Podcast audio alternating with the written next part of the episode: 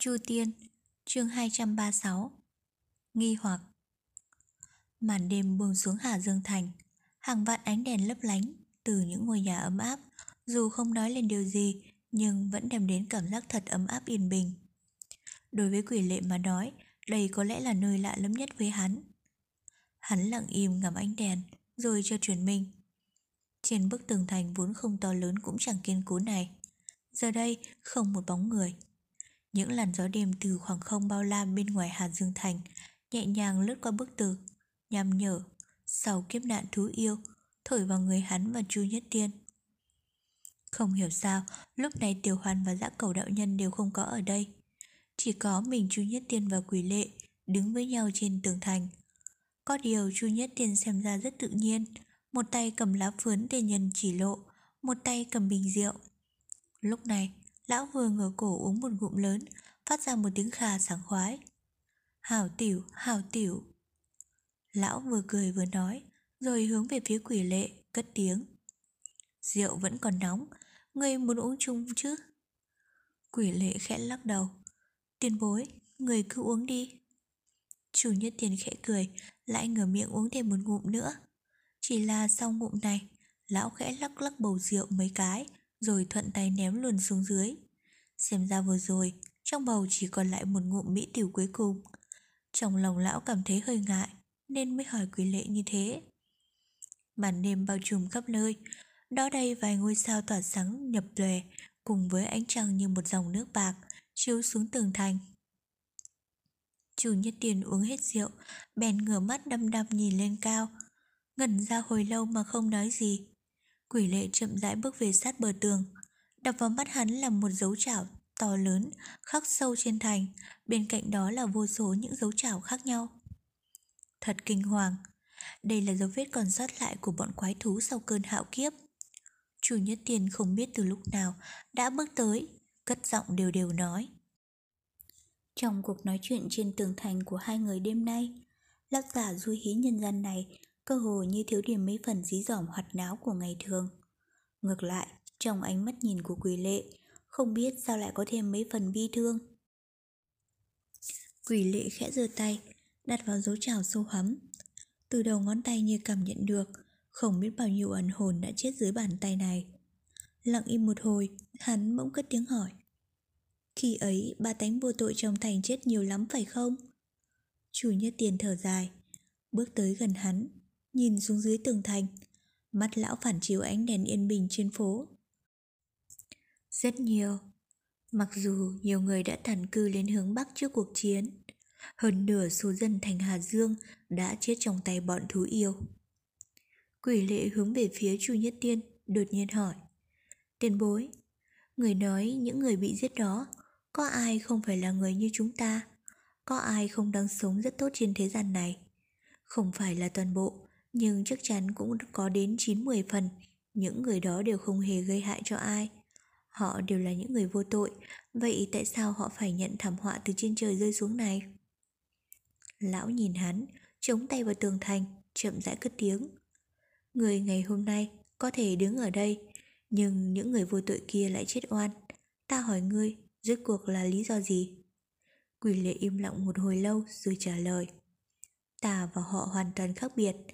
Ta biết pháp thuật, khi yêu thú tới, muốn trốn chạy cũng dễ hơn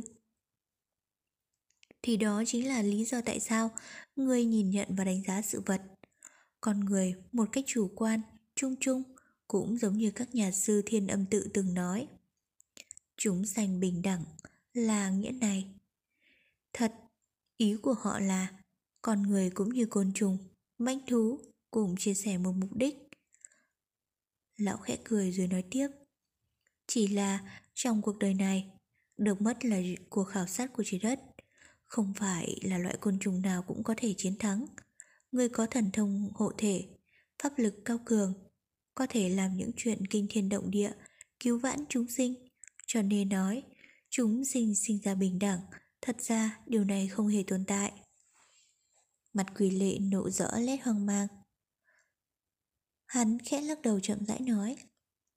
Ta không muốn siêu thoát chúng sinh, càng không có đủ dạ từ bi quan tâm đến chúng sinh cũng như trong việc tu đạo, Ta không có chút hứng thú nào đối với thuật trường sinh Chủ nhất tiền chậm rãi nói Vậy ngươi muốn gì? Quỷ lệ cười khổ hạ thấp giọng Sự thật ta cũng không biết đích xác cái ta muốn là gì Thần tình trên gương mặt hắn trượt biến đổi Ánh trăng sáng vằng vặc tỏ chiếu khắp nơi. Hoa trăng như lở rộ Lấp lánh từ trên trời rơi xuống. Bóng hắn trải dài trên mặt đất. Chủ nhất tiền im lặng không nói gì Ngắm nhìn quỷ lệ. Chỉ là ánh mắt lão đã hoàn toàn khác trước. Cho dù trước mắt lão là kẻ duy nhất trên thế gian này tù tập qua bốn quyển thiên thư, đạo hạnh cao thâm mặt chắc. Nhưng lúc này, nhìn Chu Nhất Tiên phảng phất như còn cao siêu hơn cả quỷ lệ. Với vẻ ngoài nho nhã, bình tĩnh, cơn gió đêm thổi xuyên qua mái tóc bạc trắng, thậm chí cả ánh trăng cũng như tụ cả vào lão. Quỷ lệ không phát hiện được sự thay đổi ấy. Sự thật là Chu Nhất Tiên chỉ đứng trước mặt hắn, còn bản thân hắn cơ hồ như đang chìm đắm trong tâm sự ở tận đáy lòng. Hồi lâu sau, quỷ lệ chợt cười khổ. Xem ra, ta đúng là một kẻ bất thành khí, đến cả bản thân mình sống vì cái gì cũng không rõ nữa. Chủ nhất tiền thần sắc tĩnh lặng nhìn quỷ lệ, khóe môi khẽ nhếch lên như cười nụ, cất tiếng. Người sai rồi, chàng trai trẻ à? Đây là lần đầu tiên hắn nghe lão gọi hắn là chàng trai trẻ. Nhưng đây chưa phải là điều chính yếu. Sau một thoáng ngạc nhiên, Hắn liền cất tiếng hỏi Tiền bối, người nói ta sai Nhưng sai ở đâu? Chủ nhất tiền trả lời Người tưởng rằng mình nghĩ không thông vấn đề đó thì là bất thành khí hay sao? Theo ta thấy Sự thực thì hoàn toàn ngược lại Người có thể nghĩ đến vấn đề đó Là đã hơn rất nhiều kẻ khác trên thế gian này rồi Quỷ lệ ngạc nhiên hỏi Ông nói gì? Lão cười cười chỉ tay nói Hãy nhìn kìa Hắn nhìn về phía hướng chủ nhất tiền chỉ. Bên trong Hà Dương Thạch, dưới ánh trăng, những ánh đèn leo lét tĩnh lặng, chập chờn nhưng không tắt. Chủ nhất tiền nhìn về phía ánh đèn, thần sắc lộ lên vẻ phức tạp, im lặng trong giây lát rồi cất tiếng. Ngươi thấy gì? Quỷ lệ trả lời, vô số ánh đèn trong những ngôi nhà. Lão gật đầu nói, đúng rồi, đó là những ánh đèn những ánh đèn nhỏ bé đó cũng như những người sống trên thế gian này. Hoặc là thỏa mãn, hoặc là không hài lòng, nhưng cuối cùng họ vẫn phải tiếp tục sống. Ta nói cho người biết, trong muôn vạn chúng sinh, không biết có bao nhiêu kẻ sống chỉ để sống. Những kẻ khổ não nghĩ ngợi, mình sống vì cái gì như ngươi, thật ra vạn người mới có một mà thôi.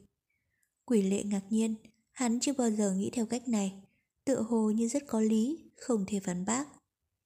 Chu Nhất Tiền nhìn hắn, chợt lộ vẻ buồn giàu, chỉ là thần tình ấy chỉ thoáng qua, một chốc mặt thôi, rồi khẽ biến mất. Quỷ lệ lúc này tuy không phải là tâm trí dối bời, nhưng tâm thần dao động thì cũng có. Có điều với phản ứng của hắn, cơ hồ như hạ ý thức, lách người tránh khỏi bàn tay của Chu Nhất Tiên. Nhưng chuyện bất ngờ đã đột nhiên xảy ra, Chu Nhất Tiên tầm thường xưa nay vẫn giả thần giả quỷ, Bàn tay xem ra có vẻ hơi hợt ấy, không ngờ vẫn vỗ trúng vai của quỷ lệ mà hắn không thể tránh nổi. Quỷ lệ thầm kinh hãi, còn chưa kịp phản ứng thì một câu nói đã làm tinh thần hắn càng thêm dao động. Huống hồ, ngươi là người duy nhất trên thế gian này, tu tập bốn quyển thiên thư, làm sao mà giống như những người khác được. Nghe hết lời, toàn thân quỷ lệ chấn động, chuyện hắn lấy được quyền thiên thư thứ tư là điều bí mật không ai có thể biết được. Ngay cả Lục Tuyết Kỳ và các hòa thượng thiên âm tự cũng không hiểu được biết được. Chỉ có hắn tu tập từ đầu tới cuối mới hiểu được đó là thiên thư tứ quyển mà thôi. Vậy mà ngay lúc này đây, Chu Nhất Tiên chỉ ra tất cả những bí mật của hắn. Làm sao hắn không bị chấn động? Nhất thời, gương mặt hắn đầy vẻ hoang mang, chăm chăm nhìn lão. Chu Nhất Tiên mỉm cười nói tiếp. Ngươi không phải kinh sợ Không cần phải như vậy đâu Quỷ lệ như chuồn chân trước mặt lão Một lúc sau chợt cười Bước về phía sau một bước Mặt lộ nét nghiêm trang Cung kính hành lễ. Tiểu tử vô lễ Đã khi bạn tiểu bối. Chỉ là trong lòng còn nhiều ân khuất Mong tiền bối chỉ giáo.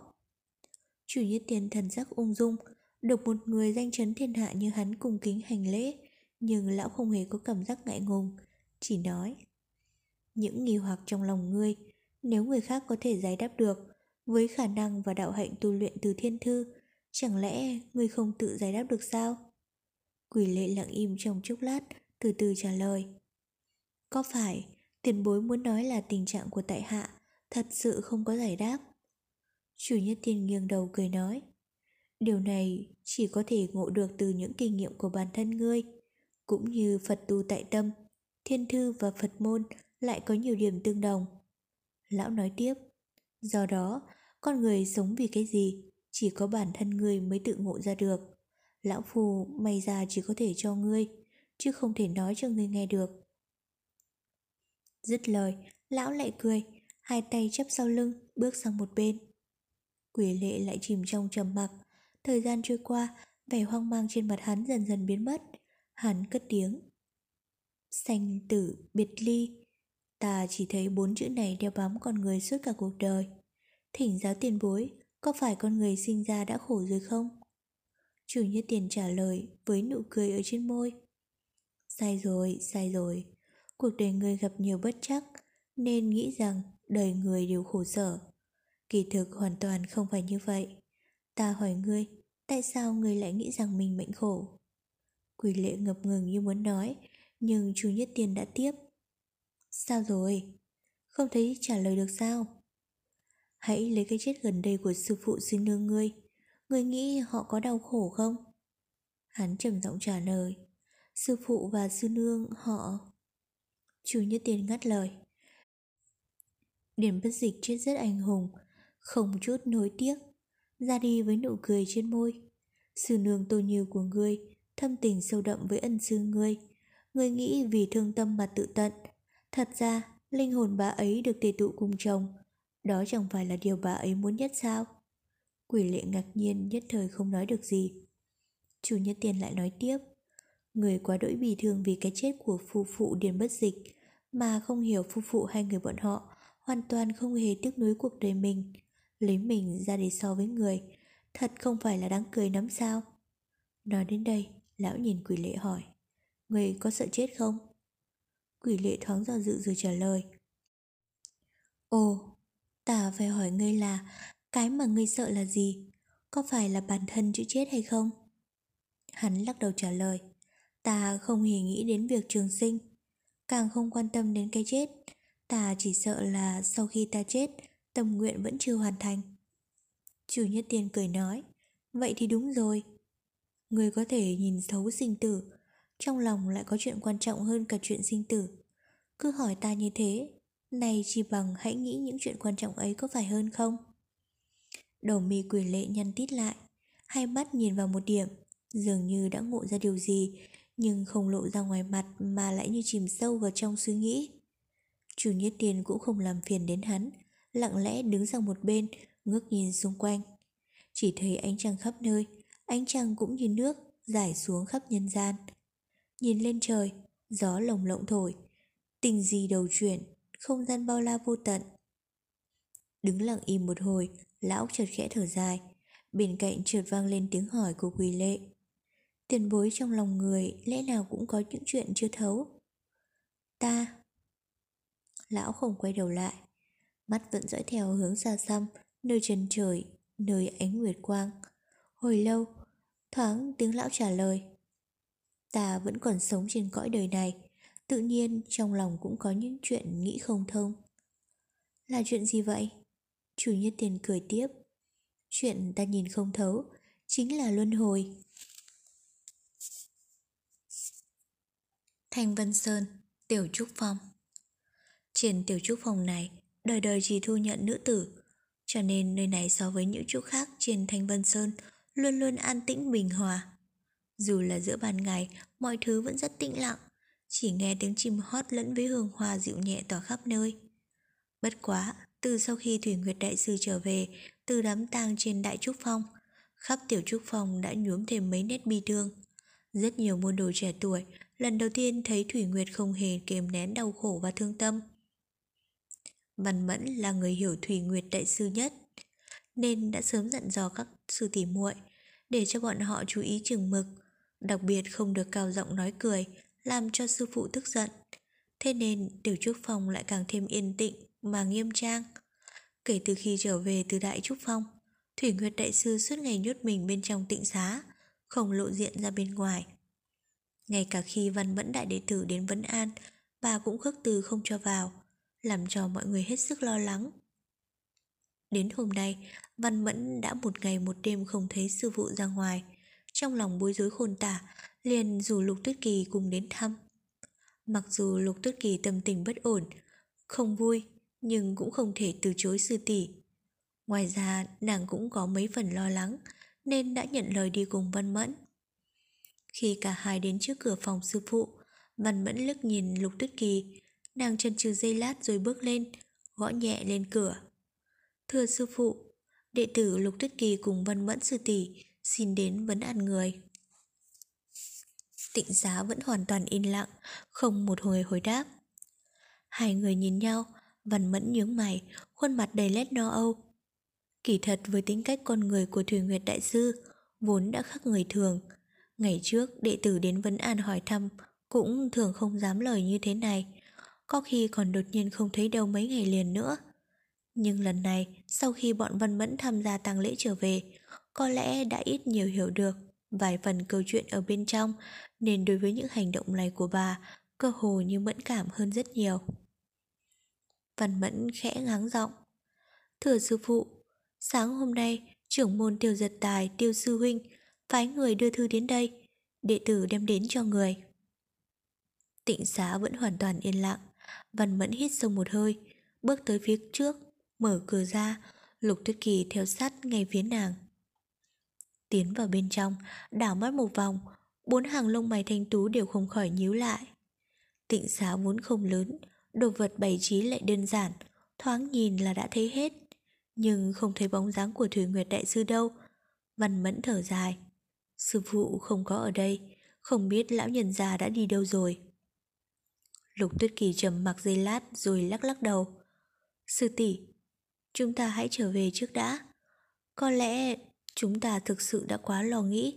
Sư phụ và Tô Như sư thúc tình cảm sâu đậm, nhưng nhiều lắm cũng chỉ là quá đỗi thương tâm thôi. Muội nghĩ chắc không có chuyện gì đâu. Văn Mẫn gật đầu trả lời. Cũng chỉ có thể nghĩ vậy mà thôi. Có điều trong lòng ta cứ cảm thấy không yên. Tuyết Kỳ cũng thở dài, khẽ lắc đầu quay người bước ra. Văn Mẫn nhìn khắp phòng một lần nữa, rồi móc trong mình ra bức thư, đặt nhẹ nhàng lên bàn, bước theo sư muội. Cánh cửa phòng được nàng khép lại, vang lên một tiếng kịch. Cả căn phòng lại chìm vào trong sự tịch mịch. Chu Tiên, chương 237, sát ý. Vừa ra khỏi đại sảnh, Văn Mẫn thấy Lục Tuyết Kỳ đứng ở bên ngoài, liền bước đến hỏi. Sư muội, muội vừa đến đây. Lục Tuyết Kỳ khẽ lắc đầu đáp. Đã đến một lúc, muội muốn đi quanh quanh một chút, ở mãi trong phòng, lòng sinh nhiều phiền muộn. Văn Mẫn khẽ thở gà gật đầu nói. Vậy cũng tốt. muội bảo trọng, tỷ đi trước đây. Lục Tuyết Kỳ khẽ gật đầu nói. Dạ, sư tỷ, tỷ thông thả. Văn Mẫn cười nhẹ, từ từ quay đi, bóng dáng nàng dần dần khuất sau những lùm trúc. Lục Tuyết Kỳ vẫn đứng trầm ngâm yên lặng. Trong lúc này, bản thân nàng thật sự không biết phải đi đâu, bất giác rời gót mà bước đi. Những lùm trúc thầm thẳm, khắp nơi toàn một phiến màu xanh lá. Nơi chỗ cao gió núi thổi mạnh, một vài nhành trúc tung lên theo cơn gió, kêu lên những âm thanh sột soạt. Dưới mặt đất ẩm ướt, những trời non phá đất, yếu ớt vươn lên, đầy đó những mầm trúc lú nhú trên quanh gốc. Trông tràn đầy sức sống. Xa xa, nơi những nhánh trúc mọc sum xuê, vọng lại tiếng chim trong trẻo. Bầu không khí phảng phất hương thơm đặc trưng của những cây trúc. Lục Tuyết Kỳ hít thật sâu, nơi này không có không khí phàm tục của nhân gian. Từ trước đến nay, đó là nơi những người tu hành yêu thích nhất và cũng là nơi những người tu hành xa rời tục thế. Ở đây, thể xác có thể xa lìa trần thế, nhưng tâm vẫn còn nửa phần lưu luyến. Đang thong thả bước đi, không hay tự lúc nào Lục Tuyết Kỳ chợt tiến về nơi sau núi. Nàng hơi kinh ngạc, bất giác khóe miệng gượng cười. Thầm nghĩ bữa này mình không dự định đến đây, có lẽ giờ trước kia thường đến chăng? Xong Trần vẫn bước tới. Bất quá, đã lỡ đến thì cứ đi tiếp vậy. Lục Tuyết Kỳ cũng không quay lại, tiếp tục đều bước đi lên núi. Bậc thềm đá nối bước đưa chân, không xa mấy là vọng nguyệt đài, hoàng vắng trên tiểu trúc phong. Hiện giờ đang ban ngày ban mặt, thêm vào gần đây, Thủy Nguyệt Đại Sư tâm tình không được tốt mấy, càng không có ai và hai vãng đến nơi hẻo lánh này. Xung quanh càng tĩnh lặng, được cái là Lục Tuyết Kỳ luôn quen với không khí tĩnh lặng, nên cứ đi lên một mình. Mỗi một thân cây, mỗi một ngọn cỏ, mỗi một tảng đá đều một lòng đối với nàng mà nói đều không có thể quen thuộc hơn được nữa. Hốt nhiên, vừa đặt chân lên đỉnh vọng nguyệt đài, Tuyết Kỳ hơi kinh ngạc.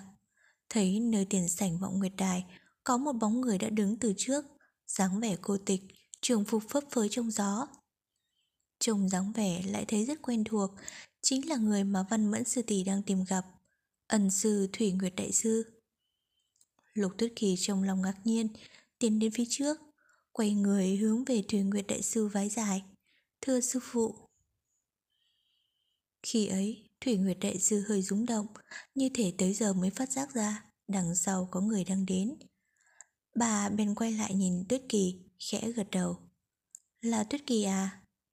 Lục Tuyết Kỳ nhìn Thủy Nguyệt Đại Sư, chỉ thấy nét mặt ân sư hơi xanh xao, vẫn buồn bã thương tâm. Trong thời khắc này, bầu không khí trở nên tịch mịch lạ thường.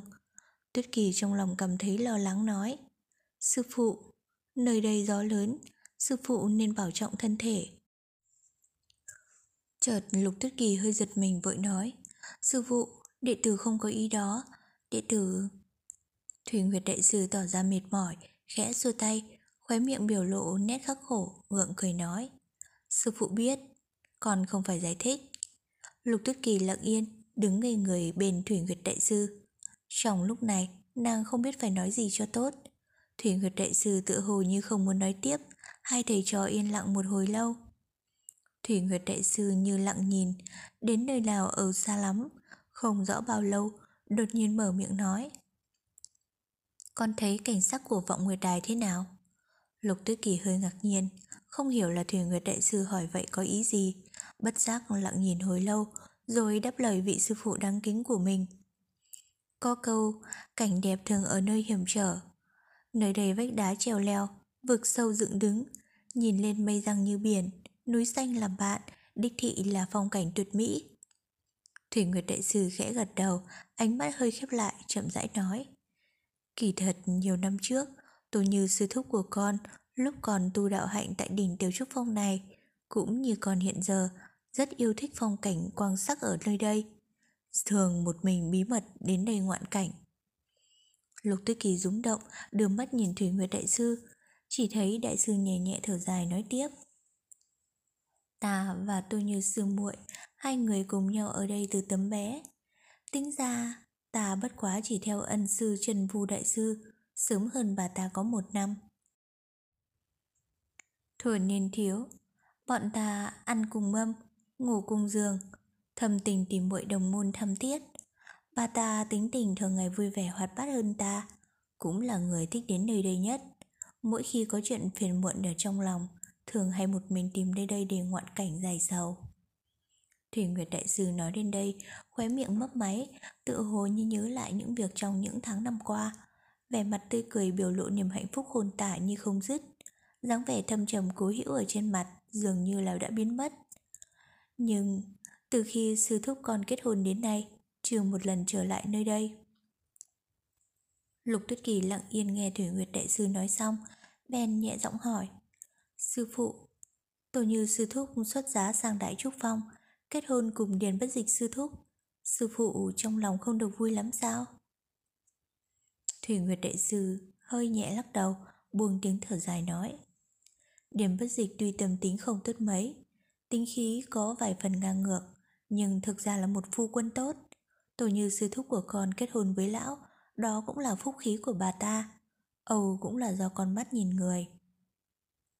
Lục Tuyết Kỳ nghe đến đây, thực cũng có vài phần ngờ ngợ. Từ trước đến nay, chẳng ai không biết Thủy Nguyệt Đại Sư không mấy hòa hảo đối với Điền Bất Dịch. Chẳng ngờ tâm ý của Đại Sư lại khác hẳn với những gì mà người ta nghĩ. Đột nhiên, buột miệng hỏi Sao trước đây sư phụ đối với Điền Sư Thúc dường như là... Vừa thốt ra nửa câu, Tuyết Kỳ bỗng nhiên ngừng lại không nói gì nữa. Thủy Nguyệt Đại Sư cười nhẹ tiếp lời. Dường như có vẻ khó chịu lãnh đạm đối với lão ta chứ gì. Lục Tuyết Kỳ nhỏ mặt. Đệ tử đâu dám nghĩ như vậy. Thủy Nguyệt Đại Sư nhẹ giọng nói. Ngày thường, sư phụ cùng với Điền Sư Thúc Con cũng không có đố kỵ gì nhau. Càng không có chuyện gì để ghen ghét. Nhưng sư phụ với Điền Bất Dịch chỉ qua là không qua lại với nhau. Thực sự mà nói, Điền Sư Thúc Con là một người tốt. Trong thanh vân môn chúng ta, không mấy ai có thể so bì được với lão. Nói tới đây, Thủy Nguyệt Đại Sư tựa hồ đột nhiên nhớ đến chuyện gì, khẽ nhíu mày hỏi. Đại đệ tử của Điền Sư Thúc Con có phải tên gọi là Tống Đại Nhân? Lục Tuyết Kỳ gật gật đầu, không biết Thủy Nguyệt Đại Sư đột nhiên hỏi đến Tống Nhân Sư Huynh, có chuyện gì? liền đáp. Dạ phải, hiện nay Tống Sư Huynh chấp trưởng Đại Trúc Phong nhất mạch chủ tọa. Sư phụ đột nhiên, sư phụ lại hỏi đến Tống Sư Huynh. Thủy Nguyệt Đại Sư lặng yên một hồi lại nói, Văn Mẫn Sư Tỷ Con, Chẳng phải là có tình ý với Tống Đại Nhân đó sao? Lục Tuyết Kỳ trong lòng hoảng sợ, Lúc này không biết phải nói gì cả Việc Văn Mẫn Sư Tỷ cùng Tống Đại Nhân có tình ý với nhau, Hầu như mọi chuyện ai cũng biết đến Ngày thường tỉ muội trên tiểu trúc phòng hay đem chuyện tình của Văn Mẫn Sư Tỷ ra trêu đùa Cho đến khi Điền Bất Dịch Sư Thúc sang tiểu trúc phong cầu thân cho Tống Đại Nhân Sư Huynh, Thủy Nguyệt Đại Sư lại thẳng thừng từ chối. Văn Mẫn Sư Tỷ thất vọng, buồn bã mấy ngày không dậy nổi. Nhưng này đột nhiên Thủy Nguyệt Đại Sư hỏi đến, Lục Tuyết Kỳ trong lòng chấn động. Thực sự là không biết có nên nói thẳng ra tốt hơn hay là nên giấu đi là tốt. Tuy nhiên, Thủy Nguyệt Đại Sư là người lịch duyệt, thấy vẻ do dự của Lục Tuyết Kỳ, thấu hiểu được ẩn sự bên trong thì nhẹ nhẹ lắc đầu, thở dài một tiếng. Lục Tuyết Kỳ như không dằn được lòng, nàng với Văn Mẫn là đôi tỉ muội cực kỳ thân thiết, nay thấy tình cảm của sư muội không mấy xuôi thuận, thực bụng hy vọng tình cảnh của sư phụ đã yêu thương chăm sóc mình từ nhỏ được mãn nguyệt. Nàng bèn thu hết dũng khí nói: "Sư phụ, kỳ thật thì Văn Mẫn sư tỷ." Vừa sốt được vài từ, chỉ nghe Thủy Nguyệt đại sư ngắt lời, chậm rãi nói: "Thôi, mấy ngày sau đem văn mẫn sang bên đó là xong. Lục Tư Kỳ nhất thời ngạc nhiên, cơ hồ không dám tin vào tay mình. Thủy Nguyệt Đại Sư liếc nhìn nàng, cười cười. Sao vậy? Có phải đám đệ tử các ngươi đều luôn luôn cảm thấy ta là một lão bà ngoan cố, cổ lỗ, không chịu thay đổi, không chịu tác thành hảo sự cho đám đệ tử? Trong lòng Tuyết Kỳ vừa vui mừng cho sư tỷ Văn Mẫn, khẽ cười nói. Sư phụ thấy đó, những gì sư phụ nói với đệ tử, thật con cũng không dám nghĩ tới. Nàng lại tiếp lời. Trước hết, thay mặt sư tỷ, đệ tử cảm ơn sư phụ. Thủy Nguyệt đại sư đưa mắt nhìn Lục Tuyết Kỳ, đang mỉm cười, bất giác khóe miệng lay động, khẽ thở dài một tiếng. Bà quay mình, cầm trượng hướng nhìn về xa xăm, trầm ngâm trong yên lặng. Lục Tuyết Kỳ đang cao hứng, thấy Thủy Nguyệt Đại Sư thần tình khác lạ, liền rụt rè nói.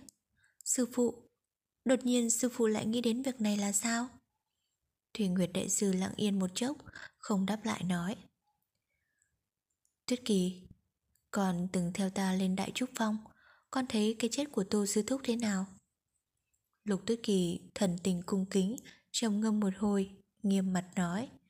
Đệ tử nghĩ Tô Sư Thúc và Điền Sư Thúc Vợ chồng tình thâm, Theo nhau ra đi như vậy Không thấy đau khổ gì Vậy sao?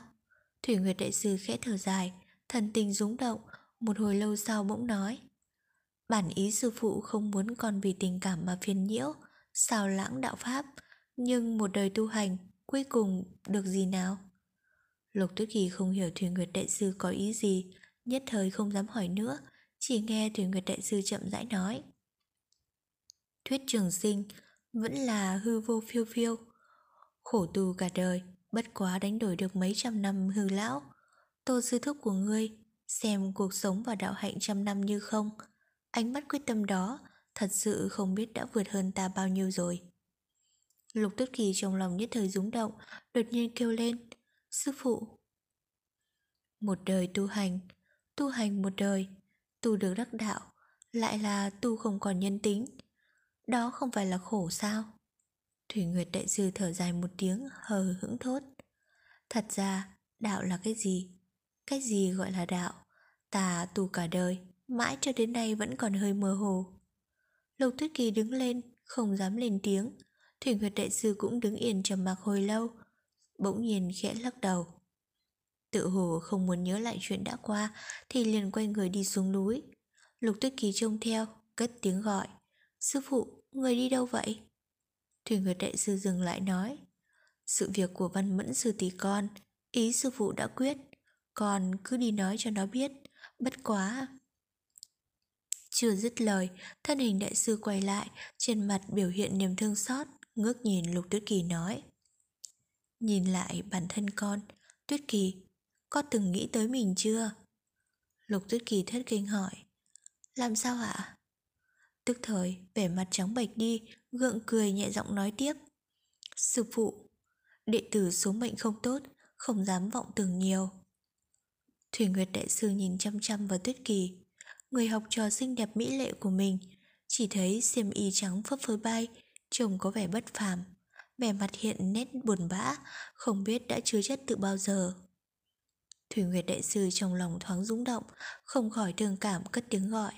Tuyết Kỳ Lục Tuyết Kỳ tiến đến, Ngước nhìn Thủy Nguyệt Đại Sư, Chỉ nghe Đại Sư nhẹ nhàng nói. Tuyết Kỳ, Tình cảm còn thật ủy mị. Nếu con không hồi tâm chuyển ý, Sư phụ cũng không có phép gì giảng giải cho con. Con là đệ tử đắc ý nhất của sư phụ Sư phụ không đành lòng thấy con như vậy.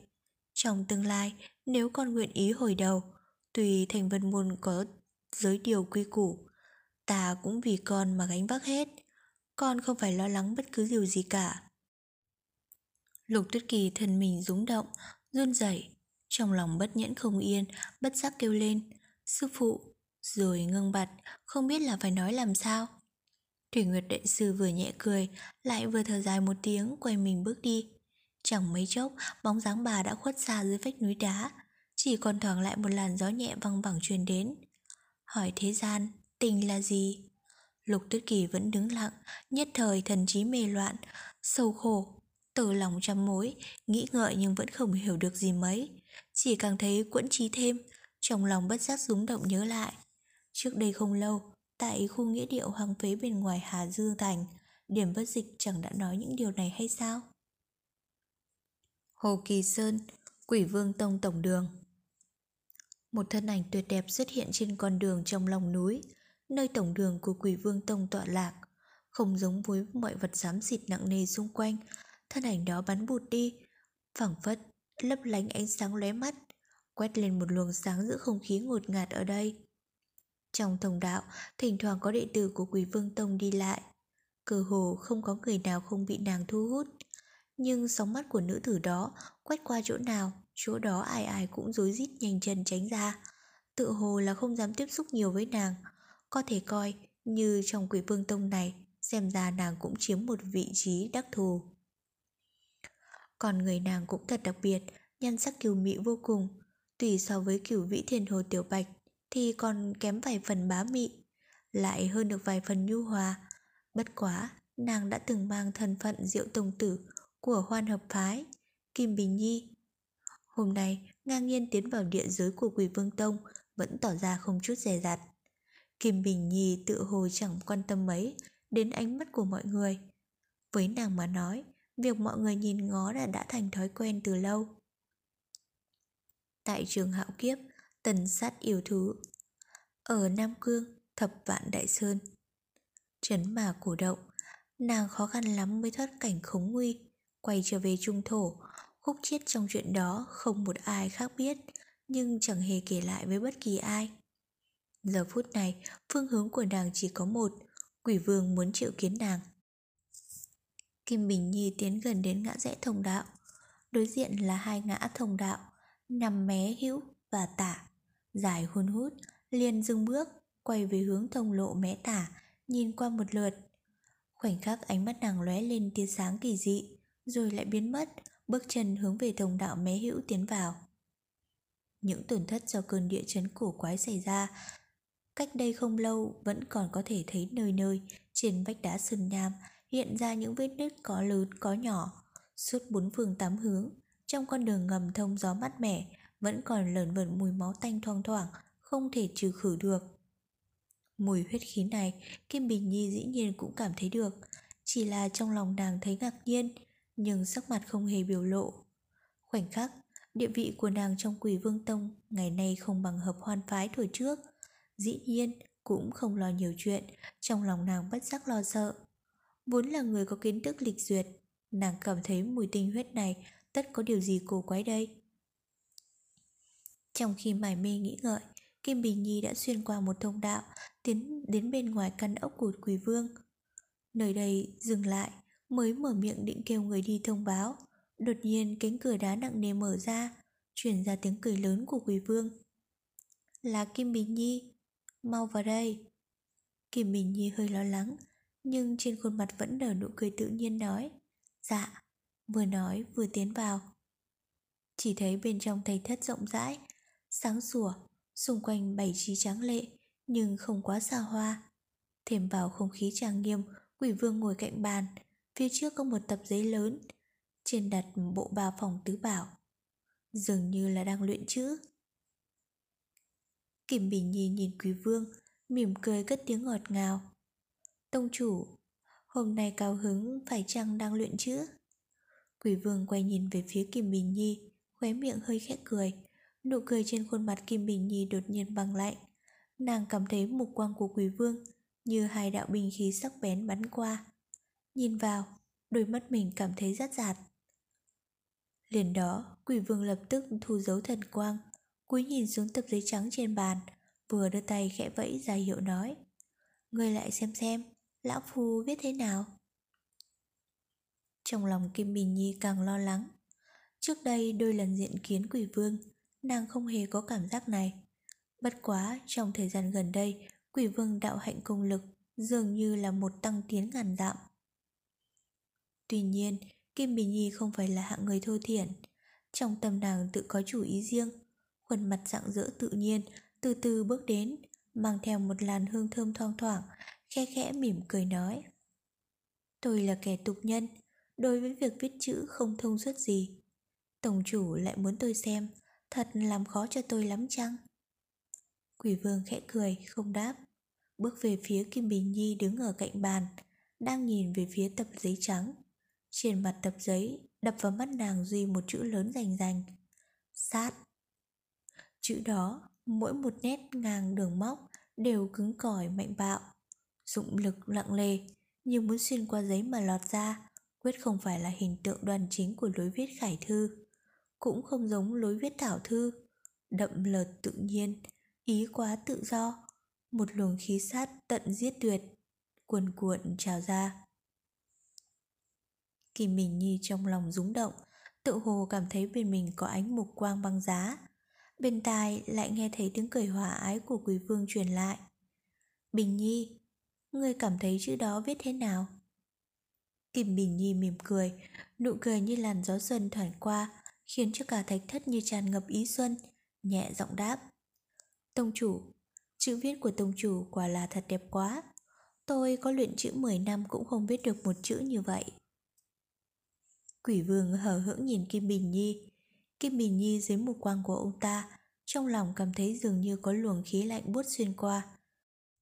Thế nhưng, sắc mặt của nàng thì vẫn cười tươi như không, cho đến khi bắp thịt trên mặt nàng vì cười hoài mà gần như đơ cứng. Đau buốt, bất chợt quỷ vương chợt di chuyển mục quang. Kim Bình Nhi tới giờ mới len lén thở vào, nhưng trong lòng nàng ngầm ngầm kinh hãi. Lần này về đây, Quả thật, quỷ vương hiện tại đã thay đổi khác xa khí độ ngày trước. Luôn chân khí sát phạt một mực cao trào, Như sóng dữ, Như ngang ngạnh bức bách tới. Hơn nữa, Xem bộ dạng quỷ vương, Ông ta tự hồ cũng không cố ý che giấu. Bình nhật, Phong thái ông ta khác bữa nay. Lẽ nào những ngày qua đã xảy ra chuyện gì? Trong lòng Kim Bình nhìn như đang hồi tưởng lại, Bên cạnh nàng, Quỷ vương đột nhiên mở miệng nói. Đạo trưởng, hay ông cũng đến nhìn thử xem chữ này của lão phu viết ra sao? Kim Bình Nhi trong lòng lại rung động, ngạc nhiên xoay người. Thì ra, trong góc tối của thạch thất, không ngờ còn có một người đứng đó. Vận y phục đạo ra, mặt mày nghiêm nghị. Kim Bình Nhi tâm niệm máy động, có hơi kinh nghị. Lúc tiến vào thạch thất, tuy nhất thời bị sát khí của quý vương đoạt lấy thần khí, làm cho giật mình kinh hãi, nhưng con người kia thu ẩn hơi thở, đứng đó mà mình lại không phát hiện, xem ra cũng không phải là tầm thường. Đạo nhân kia nghe thấy tiếng, thông thả bước tới, hướng nhìn về tập giấy trắng trên bàn, một khắc sau lên tiếng nói. Chữ đẹp. Mục quang của quỷ vương vẫn lạnh như băng, nhưng mặt vẫn tươi cười hỏi. Đẹp chỗ nào? Đạo nhân nói, chữ đó đẹp ở chỗ, nét bút tư thế sàn sát, bù bù cho nhau, tựa như có sát ý muốn lọt thấu ra ngoài, hiếm thấy hiếm có. Quỷ vương nét mặt nhìn chồng chọc vào đạo nhân, chỉ thấy đạo nhân thần sắc vẫn thản nhiên, chỉ chậm chậm lui lại, đứng cạnh Kim Bình Nhi khoảng ba thước. Quỷ vương thốt nhiên cất tiếng cười lớn nói. Nói hay lắm, nói hay lắm, lời nói của đạo trưởng thấu tận lòng ta. Đạo nhân hơi cúi đầu, coi như là cảm tạ. Kim Bình Nhi không nén được, liếc nhìn đạo nhân một cái, lại nghe quỷ vương tông nói. Bình Nhi, để ta giới thiệu với ngươi, vị này là người trợ lực cho tông ta, thường tùng đạo trưởng. Kim Bình Nhi nhướng mày, ánh mắt sát bén thoáng qua, lập tức mỉm cười hướng về phía thường tùng đạo nhân. Kiểu ngưỡng, kiểu ngưỡng. Thường tùng đạo nhân nhìn Kim Bình Nhi gật gật đầu. Quỷ vương lại nói. Bình Nhi, lần này triệu ngươi về, nguyên do thánh giáo bọn ta có một đại sự ngàn năm khó gặp, cần ngươi tương trợ một tay. Kim Bình Nhi mỉm cười khẽ nói. Tông chủ cứ chỉ điểm phân phó, Bình Nhi quyết tận lực thi hành. Quỷ vương cười nói, sự việc này đại đệ ta đã có nói qua với thường tùng đạo trưởng. Lát nữa cứ gọi ông ta là biết, chuyện này tuy không gấp liền, nhưng vẫn cần phải nắm bắt. Các người trước tiên đi thương lượng cho rõ đi. Kim Bình Nhi gật gật đầu, cùng với thương tùng đạo nhân hướng về phía quỷ vương hành lễ mà thoái ra. Tấm thạch môn từ từ khép lại, hai người sóng vai đi trong thông đạo. Nhất thời không nói gì, chỉ tới khi đến ngã ba hồi nãy, Kim Bình Nhi không cầm được lòng, đưa mắt liếc về phía bên trái một lượt. Cũng ngay lúc đó, bên tai chợt truyền lại âm thanh của Thương Tùng đạo nhân. Quỷ lệ phó tổng chủ đã rời khỏi Hồ Kỳ Sơn nhiều ngày rồi, còn chưa quay về. Kim Bình Nhi cau mày, ánh mắt lạnh hẳn đi, quay sang nhìn Thương Tùng đạo nhân, nhưng đạo nhân làm như không thấy, chỉ nói xong rồi bỏ ly lên trước. Giây lát sau, Kim Bình Nhi lại từ từ để hiện nụ cười hơi thần bí, nở nụ cười lạnh lẽo, đi theo hắn.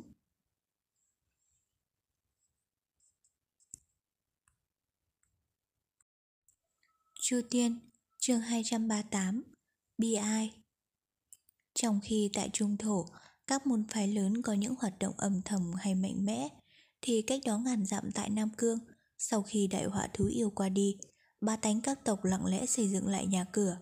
Mặc dù vùng đất này phải chịu những hậu quả thảm khốc nhất của đại họa, nhưng thiên hạ rộng lớn, tự hồ như không có ai nhớ đến nơi này.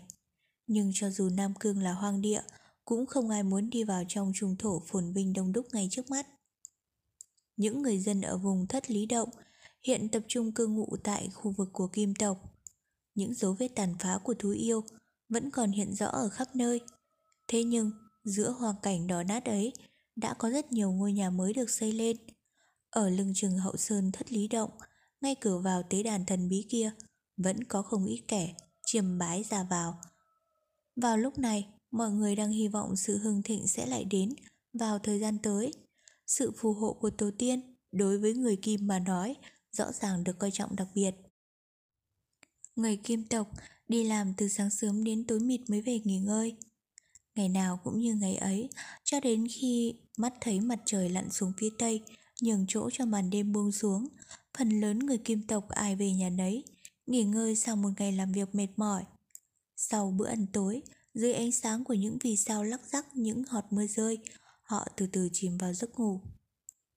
Giữa đêm khuya vắng lặng, bỗng xuất hiện một bóng trắng lời thất lý động. Trong đêm tối, bóng trắng như một vệt sáng mờ ảo, Giờ này chỉ còn vài kẻ còn thức trong thung lũng tĩnh mịch, nhưng không ai nhìn thấy bóng trắng lặng lẽ tiến gần đến chân núi, nơi đặt tế đàn. Trên thông đạo dẫn lên núi, vẫn còn có hai người lính của kim tộc đang canh gác. Chợt họ cảm thấy có một cơn gió đêm thổi đến. Họ chỉ cảm thấy như trước mặt có một tia sáng trắng vụt qua, nhanh như ánh chớp.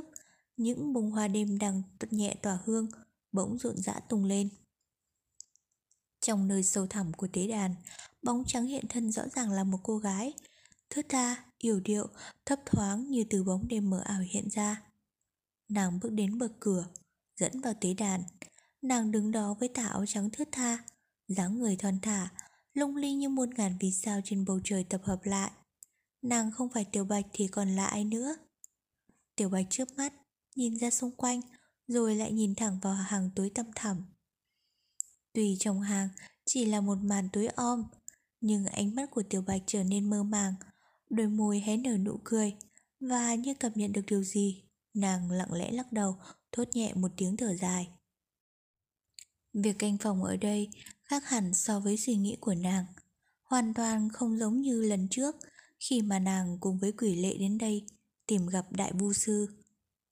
Những người lính thổ cạch khờ khạo dưới triệt núi thì không kể, nhưng chỗ tế đàn này phải có những người biết vu thuật, chăm nom thì mới hợp lý. Đâu có như bây giờ, cả tế đàn này như thể chẳng bố trí canh phòng gì cả. Xem ra bọn thú yêu cũng đã gây cho người kim tộc những tổn thất to lớn. Thực ra, hiện giờ thì không chỉ có người kim tộc, mà cả thiên hạ vì một thú thần ấy đã khiến cho bao nhiêu người vô tội phải chết oan hoặc là ly tán tha hương. Điều này thực hư thế nào thì khó mà nói ra được.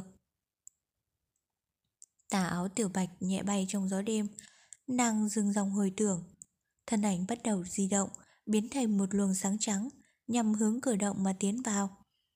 Bên trong động, quang cảnh có một vài thay đổi, nhưng chủ yếu vẫn gần giống như lần trước nàng đến đây. Vẫn những con đường tắt, chẳng chỉ chia đường vào động thành từng đoạn nhỏ. Trên vách đá bên đường có những ngọn đuốc tỏa sáng như ngày nào. Chỉ với cảm giác của Tiểu Bạch đã phát hiện ở trong động lúc này có rất ít người. Đa số là những người trẻ tuổi, hơn nữa đều hô hấp sâu và chậm như thể đang chìm dần vào giấc ngủ. Tiểu Bạch không thích quang cảnh này vì sự im lặng gợi nhớ lại những quá khứ khi nàng bị nhốt trong động tối. Với ngàn năm đạo hạnh của nàng, đừng nói là những pháp sư bản lĩnh thấp kém ở tế đàn kim tộc, cho dù là những người tu đạo lâu năm cũng chưa chắc có khả năng phát hiện được hành tung của nàng. Chẳng qua lần này, nàng chỉ đến bên ngoài nơi ở của đại vu sư ngày trước mà thôi. Cuối cùng cũng đến nơi, tiểu bạch hạ mình đắp xuống, đôi mì khẽ nhíu lại, nhìn sâu vào bên trong động.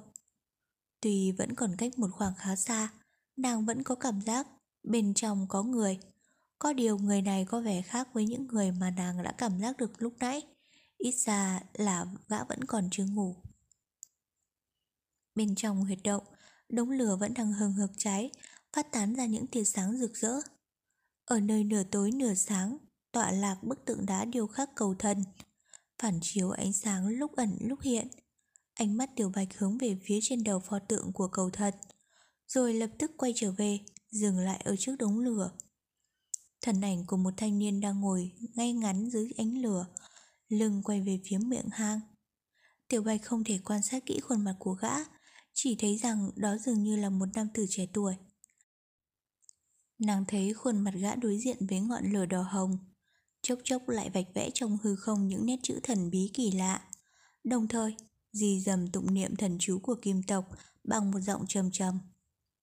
Tiểu Bạch đã tiến sát phía sau người thanh niên, không có một tiếng động, ánh lửa chiếu lấp lánh trên người, bóng nàng trải dài ra phía sau. Nàng nghiêng tai, chăm chú lắng nghe tiếng người thanh niên lầm rầm khấn chú như đang hát. Thanh âm ấy vang dội bên trong thạch động, tự hồ như đang kể lại một câu chuyện. Thanh âm trầm trầm, vang lên tự hồ không bao giờ dứt. Nhìn sang bên cạnh, khuôn mặt của người thanh niên trẻ, lo việc tế tự của kim tộc, đầy vẻ thành tâm như đã hoàn toàn chìm vào một thế giới hư ảo. Khuôn mặt của Tiểu Bạch dần dần lộ chút nóng này, rồi khẽ thở dài. Thanh âm khác lạ này lập tức kinh động đến người tế tự trẻ tuổi của kim tộc. thân hình gã liền chấn động, liền muốn quay lại phía sau để xem rõ sự tình. Chỉ là khi thân hình gã vừa có chuyển động, một bàn tay trắng muốt thanh tú lướt nhẹ trước mặt, rồi vỗ nhẹ lên chán gã. Người tế tự trẻ tuổi của kim tộc thình thình trợn ngập mắt, thân người run rẩy, trong phút chốc đã mất hết ý thức, lăn ra bất tỉnh nhân sự. Trong huyệt động chỉ còn vang lại tiếng ngâm sướng, rồi từ từ chìm vào im lặng. Tiểu Bạch ngắm nhìn khuôn mặt của người thanh niên, miệng khẽ nở nụ cười nhẹ giọng nói. Cuối cùng, các ngươi cũng tìm được cầu thần. Cầu thần đó có cứu được tộc nhân các người hay không? Thì ta không biết, chỉ thấy các người thành tâm đến như vậy, thì chắc rằng đại vu sư cũng đã được an ủi. Nói xong, nàng khẽ lắc đầu, đi vòng qua người thanh niên lo việc tế tự cho kim tộc và đống lửa hướng về phía phò tượng cầu thần mà tiến đến. Từ trước đến giờ, người của kim tộc vẫn tin thờ cầu thần. Bọn họ cho rằng cầu thần đã che chở cho tộc dân của họ, bảo vệ và làm cho tộc của họ được phồn vinh, nên mới dùng thạch động này cho việc tế tự. Do đó không có ai dám bất cẩn và xâm phạm đến tượng thần. Giây phút này, Tiểu Bạch đang đứng trước bức tượng điêu khắc của cầu thần bằng hắc thạch. Thần tượng được điêu khắc dùng loại hắc thạch đặc sản của vùng Nam Cương, tỏa ra ánh sáng bạc, lấp lánh ẩn ẩn hiện hiện. Đối với hiểu biết sâu rộng của Tiểu Bạch về vùng Nam Cương, tự nhiên không hề sợ sệt trước sự thần bí của pho tượng cầu thần. Bất quá, đây chỉ là một bức tượng vô cùng quý giá, bên trong phát tán ra những tia sáng bạc vô cùng mỹ lệ. Thế nhưng, mục đích của nàng đến đây đâu phải là để chiêm ngưỡng thần tượng cầu thần của kim tộc. Hồi lâu, làng liền tập trung quan sát phần trên của pho tượng. Không rõ pho tượng đã trải qua bao nhiêu thế hệ mà công lực điêu khắc thật là thuần thục, giống như là thật vậy. Không có chỗ nào sơ sót, không có chỗ nào giả tạo. Nếu không phải rõ ràng là được làm từ đá, quả thật có thể làm cho người ta lầm tưởng như đang đứng trước một hắc cầu đang hẽ há miệng. Trên phần đầu pho tượng của cầu thần, chỗ hiện ra rõ nhất chính là cặp mắt như đang tìm kiếm, bỗng nhiên như có thần lực, có vẻ như đang quan sát Tiểu Bạch. Tiểu Bạch hốt nhiên tâm thần chấn động, thối lùi một bước, lập tức thả lỏng thân mình. Thần trí lập tức thành tịnh, nàng khẽ nhíu mày, hướng mắt về phía thần tượng, hừ nhẹ. Quả nhiên là có thể mê hoặc nhân tâm. Trong thoáng chốc, nàng tỏ vẻ trầm ngâm tư lự, có phần phân vân, nhỏ giọng tự hỏi. Đây rõ ràng là đạo pháp của trung thổ, sao lại có thể hiện diện ở chỗ này? Nàng lặng lẽ nghĩ ngợi một lúc, rồi khẽ lắc đầu xua đuổi ý nghĩ vô vị ấy. Trong khoảnh khắc này, đối với nàng mà nói, đây không phải là điều nàng muốn truy xét cho minh bạch. Nàng lại chăm chú nhìn kho pho tượng. Cuối cùng, ánh mắt dừng lại nơi cặp mắt trông như thật của pho tượng. Nàng lưỡng lự trong chốc lát, rồi khẽ ấn cặp mắt đèn tuyền sâu thắm. Trong cổ động, bỗng nhiên vang lên một tiếng động trầm thấp, âm thanh tuy không lớn, nhưng dường như làm cho cả hang động phải run lên. Giữa âm thanh vang rền đó, pho tượng cổ của cầu thần trước mặt tiểu bạch liền từ từ hạ xuống. Quá nửa chìm khuất ở bên dưới, chỉ còn thấy phần đầu là vẫn ở trên mặt đất. Phía sau pho tượng liền xuất hiện một bức tường đá trơn tru. Vật khác hẳn với tường đá, chu vi xung quanh, phía trước mặt tựa hồ như là được bao bọc bởi luồng khí đen, khó mà nhìn được bằng mắt thường. Nhưng thật chẳng thể làm khó tiểu bạch, khóe miệng của nàng thoáng lộ ra nét vui mừng, liền bước đến một bước, tà áo theo khẽ lầu lậu. Một luồng gió nhẹ nổi lên từ bàn tay của nàng, quét ngang bức tường, lập tức thổi bay làn hắc khí. Trên bề mặt của thạch tượng, bỗng xuất hiện một điểm sáng vàng rực. Trong chốc lát, chỉ thấy tại một điểm đó, một điểm kim quang đột nhiên giáng lâm. Ở một nơi tục thế này, ồ ạt hiện ra một thạch bích như suối chảy, tạo thành một bức màn bí ẩn, chứa đầy hình vẽ và văn tự, lan đến những phần gần chỗ tiểu bạch đang đứng. Khuôn mặt của nàng cũng bị ánh kim quang phản chiếu đến. Tiểu bạch chăm chú theo dõi bức tranh chữ chói ngời, lần lượt hiện ra ở trước mặt. Làn thu ba chuyển động, từng hàng từng hàng kể về quá khứ.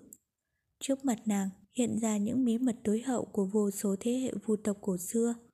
Mục quang nàng không ngừng chuyển động, có lúc ngừng lại, có lúc hoan hỉ, cuối cùng nàng mới nhìn đến đồ hình hóa long to lớn, ngạo nghễ hương trời, gầm giống điên cuồng.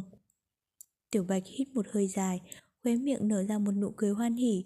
Sau đó nàng ghi nhận lại một lần nữa, khép mắt, hờ lặng lẽ ghi nhớ dòng văn tự ấy. Một lát sau, nàng mở mắt ra, lại nhìn vào luồng sáng như dòng nước chảy qua thạch bích, tự nhủ thầm. Không ngờ, mấy lão ấy lại còn giữ một chiêu này. Phải chăng họ đã đoán được có ngày vu tộc sẽ bị diệt vong? Nghĩ tới đây, nàng khẽ mỉm cười, như không muốn bận tâm đến sự rắc rối kéo dài cả trăm năm của cổ nhân. Đang khi quay người lại, nàng bỗng nhiên nhíu mày, một quang chợt ngưng lại tại bức đồ văn bằng kim quang cuối cùng. Ở bên dưới bức đại hỏa đồ long, tựa hồ như bao phủ bằng một lớp khí đen khác biệt với chu vi xung quanh, vẫn còn lưu lại trên vách thạch bích. Tiểu Bạch cảm thấy kinh ngạc, trầm ngâm hồi lâu, thật không thể bỏ qua chuyện này một cách dễ dàng, mà phải cẩn trọng suy xét cho rõ ràng. Hốt nhiên, trong lòng bỗng chấn động, thần hình vội quay lại. Mục quang trở nên băng lãnh, lạnh lùng xa xăm. Trong huyệt động lớn như thế này, bên trong trống rỗng, ngoại trừ đống lửa nổ lách bách, làm bắn tung những mảnh gỗ vụn và gã thanh niên đang nằm hôn mê bất tỉnh trên đất lạnh. Ngoài ra, đến cả bóng người cũng không có. Ánh mắt của Tiểu Bạch khẽ dừng lại trên thân thể gã thanh niên, rồi quan sát khắp chung quanh huyệt động, cũng không, không phát hiện ra điều gì bất thường. Nàng khẽ nhíu mày rồi từ từ quay lại. Chẳng lẽ bản thân đã trú ngụ quá lâu ở một nơi di tộc xa xăm quỷ dị này mà trở nên dễ dàng đa nghi lo sợ? Tiểu Bạch khẽ lắc đầu cười khổ, rồi định thần trở lại, bàn tay đưa lên. Một làn gió thổi tới, nhưng kình lực mạnh hơn khi nãy. Lúc đó, làn hắc khí còn lại cũng bị thổi bay. Phía trên thạch bích, quả nhiên hiện ra vô số văn tự. Tinh thần của Tiểu Bạch phấn chấn hẳn lên, chăm chú nhìn thật kỹ, khuôn mặt của nàng liền lộ vẻ ngạc nhiên hoan hỉ, buột miệng nói. Thì ra, thì ra, thuật chiêu hồn lại được giấu ở đây. Chỉ là cùng với sự chuyển động mục quang của nàng, vẻ mặt vui mừng dần dần biến mất, thay vào đó là một sự hoang mang mê hoặc tột cùng. Cuối cùng, khi đã đọc xong toàn bộ văn tự trên tường, nàng chậm chạp bước về phía sau, như có linh tính, làn hắc khí đột nhiên tụ lại một lần nữa, che khuất những hàng chữ đó. Tiểu Bạch khẽ cúi đầu, trầm ngâm một lúc lâu, sau đó mới khẽ thở dài trầm giọng nói. Thì ra là vậy, vu tộc cổ xưa lại bị hủy diệt như vậy. Như thế mà lại tốt. Ta có nên đem những điều này nói cho hắn biết chăng? Trong lòng làng tựa hồ như gặp phải một vướng mắc thật lớn, nhất thời không thể quyết định được. Làn hắc khí lúc nãy bị gió thổi tứ tán, để lộ ra bức văn tự đồ án bằng kim quang, bây giờ đã tụ lại như cũ. Tiểu Bạch từ từ xoay người, thanh âm trầm trầm lại vang lên phía sau nàng. Pho tượng cầu thần đã trở về vị trí cũ, che lấp chỗ bí mật đó. Trong huyệt động cổ, khung cảnh lại trở nên tĩnh lặng như cũ. Tiểu Bạch di chuyển thật chậm rãi, bước chân chậm chạp bất định, tâm sự trùng trùng. Một lúc sau, thân ảnh của nàng cuối cùng cũng biến mất ra khỏi huyệt động. Im lặng lại một lần nữa bao phủ, chẳng biết đã trải qua bao nhiêu lâu, pho tượng cổ của cầu thần lặng lẽ quan sát khắp trong động, một quang phản chiếu ánh sáng, có vẻ như thâm trầm sâu sắc. Hốt nhiên, thân hình bất tỉnh trên mặt đất nãy giờ, liền cử động, người thanh niên trẻ lo việc tế tự cho kim tộc, thận trọng bò dậy, quay qua, nhìn quanh về hướng miệng hang, bốn bề tĩnh lặng, không có một tiếng động, hiển nhiên là nữ tử bạch y thần bí đó đã rời khỏi đây. Lúc này, gã mới dám thở vào nhẹ nhõm, miệng cười khổ khẽ giọng thốt. Thật là nguy hiểm. Nếu ta không dùng thuật bế thần của tộc môn, lục giác câu diệt, thì làm sao mà qua mắt được ả? Sau đó, mục quang của gã đột nhiên trở nên biến sắc, giật mình quay lại nhìn về phía tượng cầu thần. Kim tộc vốn xưa này vẫn kính sợ thần linh, đặc biệt là thần tượng này đã được phụng thờ từ rất lâu, nên lại càng cung kính cực độ. Người trẻ tuổi đó, từ nhỏ tới lớn tiếp xúc với thần tượng, cực ít khi nhìn thẳng. Vì rằng trong quy củ của tộc, đó là hành vi bất kính. Phút chốc, bỗng trong mắt gã phản ngời ánh lửa, toàn thân cũng tựa hồ như đang nóng bừng cả lên, ánh mắt bỗng ngừng tụ vào tượng thần. Lạ thay, ánh mắt của thần tượng cũng đang nhìn lại gã. Ngày sau đó, tự hồ như bị một lực lượng hắc ám hùng hậu nào đó phía sau kích động. Vị tế tử trẻ tuổi lầm dầm cầu khấn, cất bước đều đặn, hướng về phía thần tượng. Con mắt của thần tượng cố ánh lên, hình ảnh của vị tế tử đang bước dần đến gần hơn, phảng phất nỗi ưu tư sâu nặng. Cuối cùng thì gã cũng đến đứng đối diện trước thần tượng, đôi tay run rẩy giơ lên cao. Bỗng nhiên, sau một khắc ngừng động, trên gương mặt gã biểu tình như đang kháng cự lại một nỗi đớn đau khủng khiếp. Tuy nhiên, phẳng phất đã bị hun nóng, bị chế ngự hoàn toàn ở trong lửa. Tuy nhiên, đôi tay đó không hề có ý rụt lại, cứ giang ra, hướng đến thần tượng.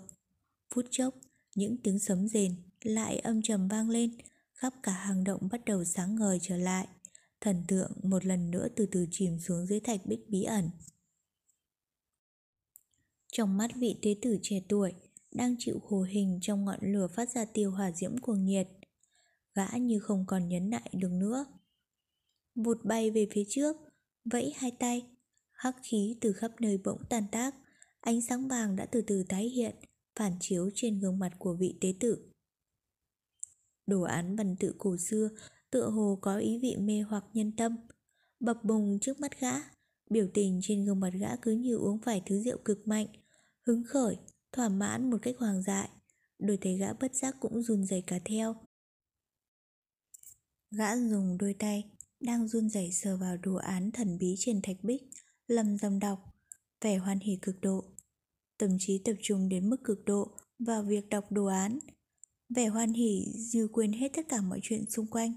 Thậm chí gã không để ý rằng phía dưới đồ án đang bị những luồng khí đen vẫn quẩn quanh không tàn mát, bao vây khắp thân thể. Văn tự và đồ án sáng ngời ánh vàng, tự hồi như không chế hết cả tâm trí gã. Kề bên gã, tượng cầu thần chỉ còn cái đầu hiện ra trên mặt đất, đôi mắt như ẩn hiện tia nhìn thâm thúy. Chính tại thời khắc này, dưới ánh sáng vàng của ngọn lửa và tường đá, thân ảnh của vị tế tử trẻ tuổi ánh vào hốc mắt của cầu thần, ngoại trừ nét yêu thương thâm thúy có từ xa xưa đến nay ra, tự hồ còn thêm vào vẻ bi ai sâu kín.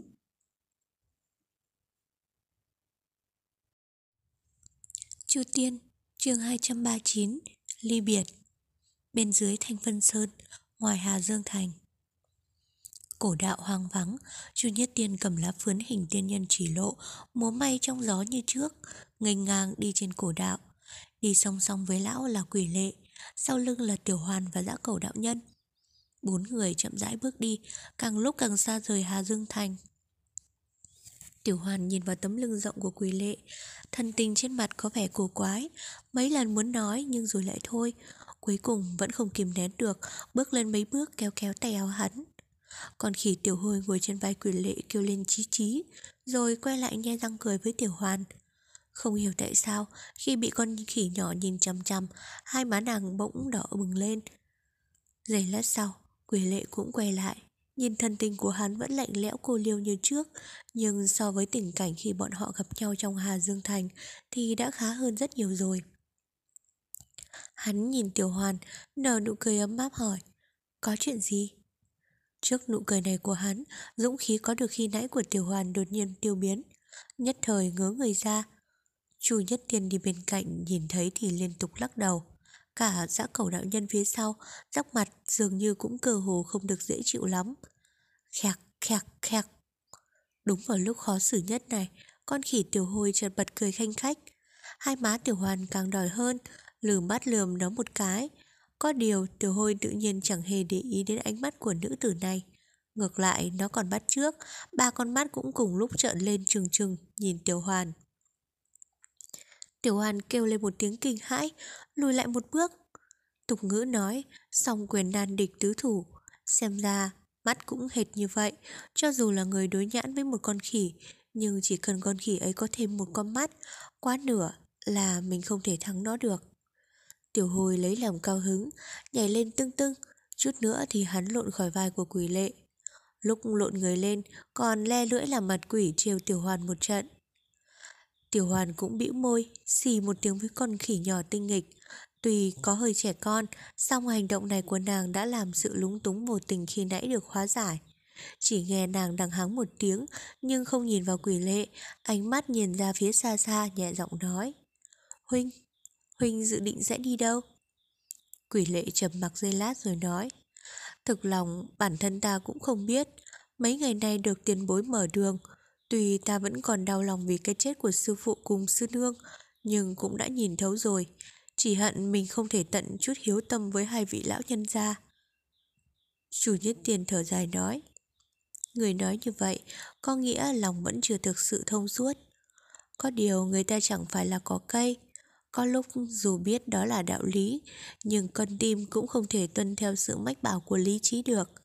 Chuyện này không thể trách cứ ngươi, có điều người chết cũng đã chết rồi. Người không cần phải quá đau thương. Nếu không Sư phụ sư nương của người ở trên trời có linh Cũng sẽ không được an lòng đâu. Hãy nghĩ nhiều đến tương lai của mình thì tốt hơn. Quỷ lệ gật gật đầu trầm ngâm dây lát. Gương mặt thoáng hiện vẻ hoang mang Rồi nở nụ cười buồn bã Mười năm nay ta buôn ba lưu lạc Cũng chỉ vì cứu một người mà thôi Nhưng đã có mấy cơ hội mà lần nào cũng thất bại thảm hại. Trời đất rộng bao la, nhưng ta thật sự thúc thủ vô sách rồi. Sắc mặt Chu Nhất Tiên hơi biến đổi, ánh mắt nhìn qua phía tiểu, tiểu hoàn, cơ hồ như do dự gì đó, sau đó mới chậm rãi nói. Tào ngụ của ngươi, ta cũng biết được mấy phần, còn về bích giao cô nương đó. Quỷ lệ giật mình chấn động, vội vàng quay người lại nôn nóng nói. Tiền bối, lẽ nào người có cách gì? Trong lúc kích động, cả giọng nói của hắn cũng trở nên run run. Tiểu hoàn có chút ngạc nhiên, nhìn sang phía Chu Nhất Tiên, nhưng chỉ thấy lão hò nhẹ một tiếng rồi nói. Lão phù cũng vô phương thôi. Tiểu hoàn không nén nổi, quay sang nhìn quỷ lệ hỏi. Huynh, vị bích giao cô nương đó thế nào rồi? Quỷ lệ im lặng, chưa kịp lên tiếng trả lời thì Chu Nhất Tiên đã lử mắt lườm Tiểu Hoàn một cái, sẵn giọng mắng. Tiểu hài tử thì biết cái gì? đừng lắm mồm. Tiểu Hoàn giật mình kinh ngạc, Chu Nhất Tiên xưa nay nhiều tuổi nhưng tính tình rất trẻ con. Tuy thường ngày hay đùa cợt với nàng, cãi cọ mắng mỏ là chuyện thường xuyên. song nghiêm túc như thế này, quả thực là vô cùng hiếm. Nhất thời, nàng chỉ biết ngận người ra, không phản ứng gì. Quỷ lệ thở dài một tiếng, sắc mặt buồn rầu ủ ê. Trong mắt Chu Nhất Tiên ẩn hiện một thần tình phức tạp, đột nhiên vẫy tay nói với quỷ lệ. Người ra kia, ta có chuyện muốn nói riêng với người. Nói đoạn, lão tách ra khỏi tiểu hoàn và dã cầu đạo nhân, đi sang mé đường. Quỷ lệ hoang mang nhìn theo, rồi cũng chậm rãi cất bước đi sau lưng lão. Tiểu hoàn lúc này mới giật mình hồi tỉnh, quay ra chỉ thấy hai người đã đứng cách xa một đoạn. Chủ nhất tiền nhíu mày, thấp giọng nói gì đó với quỷ lệ. Còn quỷ lệ thì cúi đầu lắng nghe chu nhất tiền thì thầm. Thần tình cũng từ từ biến đổi. Đầu tiên là kinh ngạc, sau đó là hoang mang lẫn với hy vọng. Nhưng rõ ràng phần hy vọng này không được lớn lắm, sắc diện của hắn lại dần dần chìm đắm. Chủ Nhất tiền vẫn nói không ngừng, nhìn dáng vẻ như là một bậc tiền bối đang dài dòng giảng giải cho bậc nhân sinh, tiểu bối hậu bối chuyện gì đó. Tiểu hoàn bĩu môi, lửa giận dâng lên trong lòng mà không hiểu vì sao. Nàng hất chân, đá mạnh vào một hòn đá nhỏ dưới chân, hòn đá bay lên, vẽ thành một đường vòng cung thấp, rồi rơi trúng chân của dã cẩu đạo nhân. Dã cẩu đạo nhân không hiểu sao cũng ngây người xuất thần, không chú ý đến hòn đá này, nên lập tức giật mình đánh thót một cái, hai hàng lông mày khẽ keo lại. Tiểu Hoàn liếc qua, lửa giận cũng bị cảm giác ngại ngùng thay thế. Nàng bước lại gần khẽ nói, đạo trưởng không sao chứ? Giã cầu đạo nhân lắc đầu, thấp giọng nói, không sao, ta không sao. Tiểu Hoàn gật gật đầu, ánh mắt dừng lại trên người quỳ lệ đang đứng với Chu Nhất Tiên ở phía xa. Nhãn trầu lưu chuyển, bao nhiêu thần tình đều lần lượt hiện ra cả trên mặt. Dã cẩu đạo nhân đứng bên, chăm chú nhìn Tiểu Hoàn, trầm mặc cúi đầu. Chợt nghe tiếng Tiểu Hoàn vang lên. Đúng rồi, đạo trưởng, tôi muốn hỏi ông một chuyện. Dã cẩu đạo nhân ngẩng đầu lên hỏi. Chuyện gì? Tiểu Hoàn khẽ cau mày. Huynh ấy, Huynh ấy vị bích gia cô nương kia là chuyện thế nào? Tại sao quỳ lễ đại ca có vẻ khó khăn như vậy? Dã cầu đạo nhân trần trừ trong giây lát, nói Thực lòng thì gã cũng chẳng phải là nhân vật quan trọng gì trong quỷ vương tông. Đối với chuyện của Bích Giao thì cũng bất quá là bình thường nghe được một số tin đồn. Có điều nguyên thủy của sự tình thì gã đương nhiên là biết. Chỉ là chuyện này nói ra rất dài, nhất thời gã cũng không biết nên bắt đầu từ đâu, cuối cùng vừa nghĩ vừa nói. Chuyện này nói ra rất dài, nghe nói là 10 năm về trước. Đang nói tới đây, gã đột nhiên phát giác ra điều gì đó mà dừng lại. Tiểu hoàn cũng kinh ngạc quay người nhìn qua, chỉ thấy sau lưng hai người đột nhiên có một luồng sáng màu tím nhạt từ từ hạ xuống như một cánh lục bình phiêu giạt giữa không trung. Sau mấy lần chuyển thân, cuối cùng gương mặt xinh đẹp yêu kiều của Kim Bình Nhi cũng hiện ra trước mắt hai người. Tiểu Hoàn đầu tiên là kinh ngạc, sau đó mừng rỡ kêu lên. Bình Nhi tỷ tỷ, rồi chạy tới. Kim Bình Nhi thấy Tiểu Hoàn cũng nhuần miệng nở một nụ cười tươi, nắm tay nàng kéo lại gần, chăm chú nhìn một lượt rồi cười cười nói.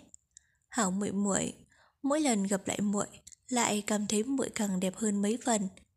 Đúng là mỗi ngày một khác, không biết đã làm bao nhiêu gã đàn ông phải mê đắm rồi. Tiểu Hoàn không ngờ Kim Bình Nhi vừa gặp đã nói câu này. Tuy nàng cũng biết vị tỷ tỷ này tuyệt đối không phải là hạng thục nữ đoan trang, tam tổng tứ đức. Nhưng nghe vậy cũng không khỏi ửng hồng đôi má phấn, giận dỗi nói.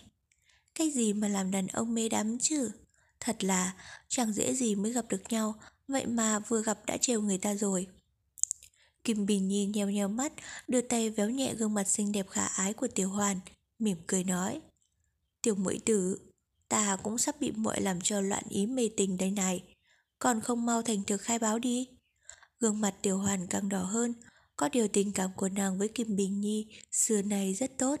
Nay được gặp lại, thực tình không nỡ buông rời, nên lập tức nắm tay Kim Bình Nhi, hỏi nọ hỏi kia, chỉ là trong lúc hỏi, ánh mắt thỉnh thoảng vẫn len lén nhìn về phía quỷ lệ ở đằng kia mà thôi. Quỷ lệ và Chu Nhất Tiên tự nhiên là sớm đã thấy Kim Bình Nhi đến. Cả hai đều không ngờ trong thời điểm này, ở nơi này lại có thể tương ngộ với nàng. Với đạo hạnh của quỷ lệ, tự nhiên đã phát hiện ra hành tung của Kim Bình Nhi trước, thậm chí còn biết được nàng là từ thành Hà Dương mà tới đây. Ngoài ra, ở phía đó vẫn còn có một luồng linh lực khác, có điều khoảng cách quá xa nên hắn cũng không thể nhìn rõ. Có điều, đã đi cùng Kim Bình Nhi chắc chắn cũng không phải là nhân vật danh ngôn đại phái gì, mà có lẽ cũng là nhân vật trong ma giáo. Nghĩ tới đây, quỷ lệ cũng chẳng buồn tra xét thêm. Còn Kim Bình Nhi và Tiểu Hoàn thì cười nói một hồi, sau đó kéo tay nàng đi về phía hắn và Chu Nhất Tiên. Công tử dạo này vẫn khỏe chứ? Thành âm Kim Bình Nhi dịu dàng êm ái, khiến người ta nghe mà xương cốt cũng mềm đi mấy phần. Tiểu Hoàn đứng bên cạnh, lén lén nhìn quỷ lệ. Chỉ thấy sắc mặt hắn vẫn u uất như vậy, cơ hồ như giọng nói kiểu mị kia, căn bản không hề có ảnh hưởng gì với hắn. Không hiểu tại sao, khóe miệng nàng lại thoáng hiện một nụ cười. Kim Bình Nhi đã chủ động đến chào hỏi, quỷ lệ cũng đành gật đầu đáp lại. Thật khéo quá. Kim Bình Nhi mỉm cười. Sau khi ly biệt ở Nam Cương, chúng ta đúng là đã lâu không gặp. Nàng mới nói được một nửa, thì chợt nhận ra con tằm nhãn linh hầu tiểu hôi ở trên vai quỷ lệ đang nhe răng làm mặt xấu với nàng. Nhớ lại ngày ấy ở Nam Cương, nàng cũng từng bị con khỉ này trêu chọc một bận, sắc mặt lập tức xa xăm xuống. Nhưng tiểu hôi cơ hồ như hoàn toàn không thấy sợ hãi. Nhìn thân tình của Kim Bình Nhi biến đổi, nó lại càng cao hứng hơn, nhè răng cười khen khẹt như khiêu khích. Kim Bình Nhi tâm tư rối loạn, nhưng cũng lập tức giật mình tỉnh ra. Thầm mắng bản thân một câu, trong lòng cũng không hiểu vì sao mình lại mất hết định lực trước con khỉ này như vậy. Chỉ thấy nàng lừ mắt nhìn tiểu hồi một cái, sau đó nhìn sang phía khác, không thèm để ý đến nó nữa. Nụ cười lại hiện ra trên gương mặt xinh đẹp. Nói ra thì ngày ấy công tử bỏ lại một mình tiểu nữ, đi đâu không biết, thật là nhẫn tâm. Quỷ lệ cất tiếng đều đều đáp lại. Nếu ta không bỏ cô lương, thì sợ bản thân cũng khó mà ra khỏi thập vạn đại sơn được. Kim Bình Nhi à lên một tiếng, che miệng cười khúc khích, rõ ràng là chẳng hề để ý đến chuyện quỷ lệ đang châm biếm mình. Công tử thật biết đùa mà. Quỷ lệ nhìn nàng nói, có điều, ta cũng không ngờ là cô nương có thể thoát khỏi sân ma cổ động. Tình quàng thoáng hiện lên trong mắt Kim Bình Nhi Sao vậy? Lẽ nào công tử không muốn ta ra ngoài được hay sao? Quỷ lệ cười nhạt, Không gật đầu mà cũng chẳng lắc đầu, Chỉ quay lại nói với Chu Nhất Tiên Tiền bối, Chúng ta xem như là có duyên Trời đất bao la, Vậy mà trong mười mấy năm nay, Chúng ta cũng gặp lại được nhau mấy lần còn về chuyện ngài vừa nói, Bất kể là có được hay không, Ta cũng phải đi thử một phen. Dù sao cũng tốt hơn là không có hy vọng. Chu Nhất Tiên gật gật đầu. Người nghĩ vậy là tốt rồi. Phương pháp đó không tuân theo thường lý, Cũng chưa ai thử qua, Chỉ là lão phu ngẫu nhiên nghe được, Trong khi vân du tứ hải mà thôi. Người hãy tự mình quyết định. Quỷ lệ hành lễ với Chu Nhất Tiên rồi nói, Nếu đã như vậy thì vãn bối cũng cáo biệt ở đây. Sau này có duyên sẽ gặp lại. Nói đoạn, thân hình khẽ nhích động như chuẩn bị rời khỏi Đột nhiên hắn chợt nghe bên cạnh có tiếng gọi gấp gáp. Đợi đã, Huynh đợi đã. Quỷ lệ ngẩn người Quay lại nhìn Tiểu Hoàn Chỉ thấy nàng đứng bên cạnh Kim Bình Nhi chần chừ như muốn nói gì nhưng lại nói không thành lời. Chủ như Tiền nhìn thấy Lắc đầu thở dài quay người đi. Sao vậy Tiểu Hoàn? Quỷ lệ dường như cũng cảm giác được điều gì đó Dịu dàng hỏi. Tiểu Hoàn khẽ mấp máy môi Cơ hồ như muốn nói gì Nhưng cuối cùng cũng không thốt ra được thành lời Kim Bình Nhi đứng bên cạnh Khẽ cau mày Bàn tay mềm mại của Tiểu Hoàn khẽ run lên trong tay nàng. Quay sang nhìn Tiểu Hoàn, chỉ thấy tiểu nữ tử này cất tiếng gọi quỳ lệ lại. Nhưng hồi lâu mà vẫn không nói được gì. Một bầu không khí lúng túng bao trùm lấy cả ba người. Lạ một điều là Kim Bình Nhi cũng không có phản ứng gì. Cuối cùng, Kim Bình Nhi đành thở dài, kéo Tiểu Hoàn ra sau lưng mình, mỉm cười nói với quỷ lệ. Công tử định đi đâu? Quỷ lệ lặng yên không đáp, ánh mắt lướt qua thân hình nhỏ nhắn bị Kim Bình Nhi che khuất. Nét mặt cơ hồ như có thêm mấy phần ôn hòa, nhưng thanh âm hắn chợt trở nên lạnh lùng. Ta bốn biển là nhà, làm gì còn chỗ nào để mà dừng chân? Kim Bình Nhi nói, hay trong một câu bốn biển là nhà, thật có khí khái của Nam Nhi. Có điều, xin hỏi công tử, trong lòng còn gì vướng mắc hay không? Tiểu Hoàn đờ người ra nhưng vẫn không hề động đậy, vẫn núp sau lưng Kim Bình Nhi. Có điều Kim Bình Nhi cũng cảm nhận được sự khẩn trương của nàng. Thành âm của quỷ lệ phía trước lại lạnh lẽo hơn trước. Không có. Nói dứt lời, hắn nhìn thẳng vào Tiểu Hoàn sau lưng Kim Bình Nhi, khóe môi khẽ động đậy. Nhưng chỉ trong chớp mắt, thần tình này đã biến mất. Quay người bước đi mấy bước rồi dừng lại, cơ hồ như do dự, nhưng cuối cùng cũng không quay đầu chỉ trong chốc lát đã hóa thành một đạo hào quang màu xám, biến mất nơi trần trời. Cổ đạo hoàng lương vắng vẻ, không khí nhất thời trầm xuống. Tiểu Hoàn cũng không nói gì mà bục bước ra từ đằng sau lưng Kim Bình Nhi, nhưng cánh tay đang nắm chặt Kim Bình Nhi, cơ hồ như đang bóp chặt vào thịt nàng. Sắc mặt dã cầu đạo nhân trở nên rất khó coi, bước lên định nói gì đó, nhưng cũng không thốt thành lời. Cuối cùng, Chu Nhất Tiên phải đằng hắng một tiếng, bước lên cười khan nói. Tiểu Hoàn, duyên phận đó vốn có thiên định, chúng ta nên nhìn thoáng một chút. Lời nói còn chưa dứt, Kim Bình Nhi đột nhiên nhướng mày, trừng mắt nhìn nhủ Chu Nhất Tiên và dã cầu đạo nhân, khiến cho hai người nhất thời đều cảm thấy mặt mình nóng bừng lên. Không tự kiềm chế được, mà phải lùi về sau một bước.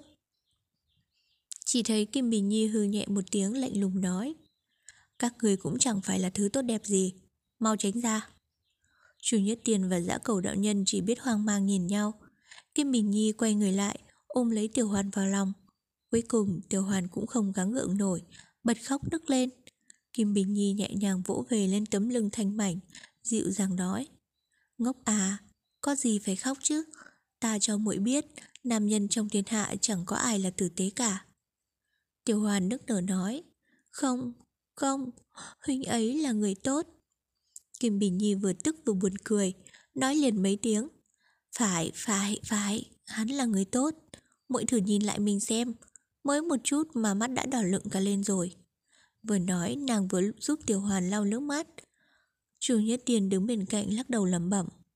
Nhà đầu này, lão phu nuôi nó mấy chục năm, bây giờ có người nói lão phu là kẻ xấu, nó cũng chẳng nói lại lấy một câu, lại còn nói giúp cho kẻ khác nữa. Thật là...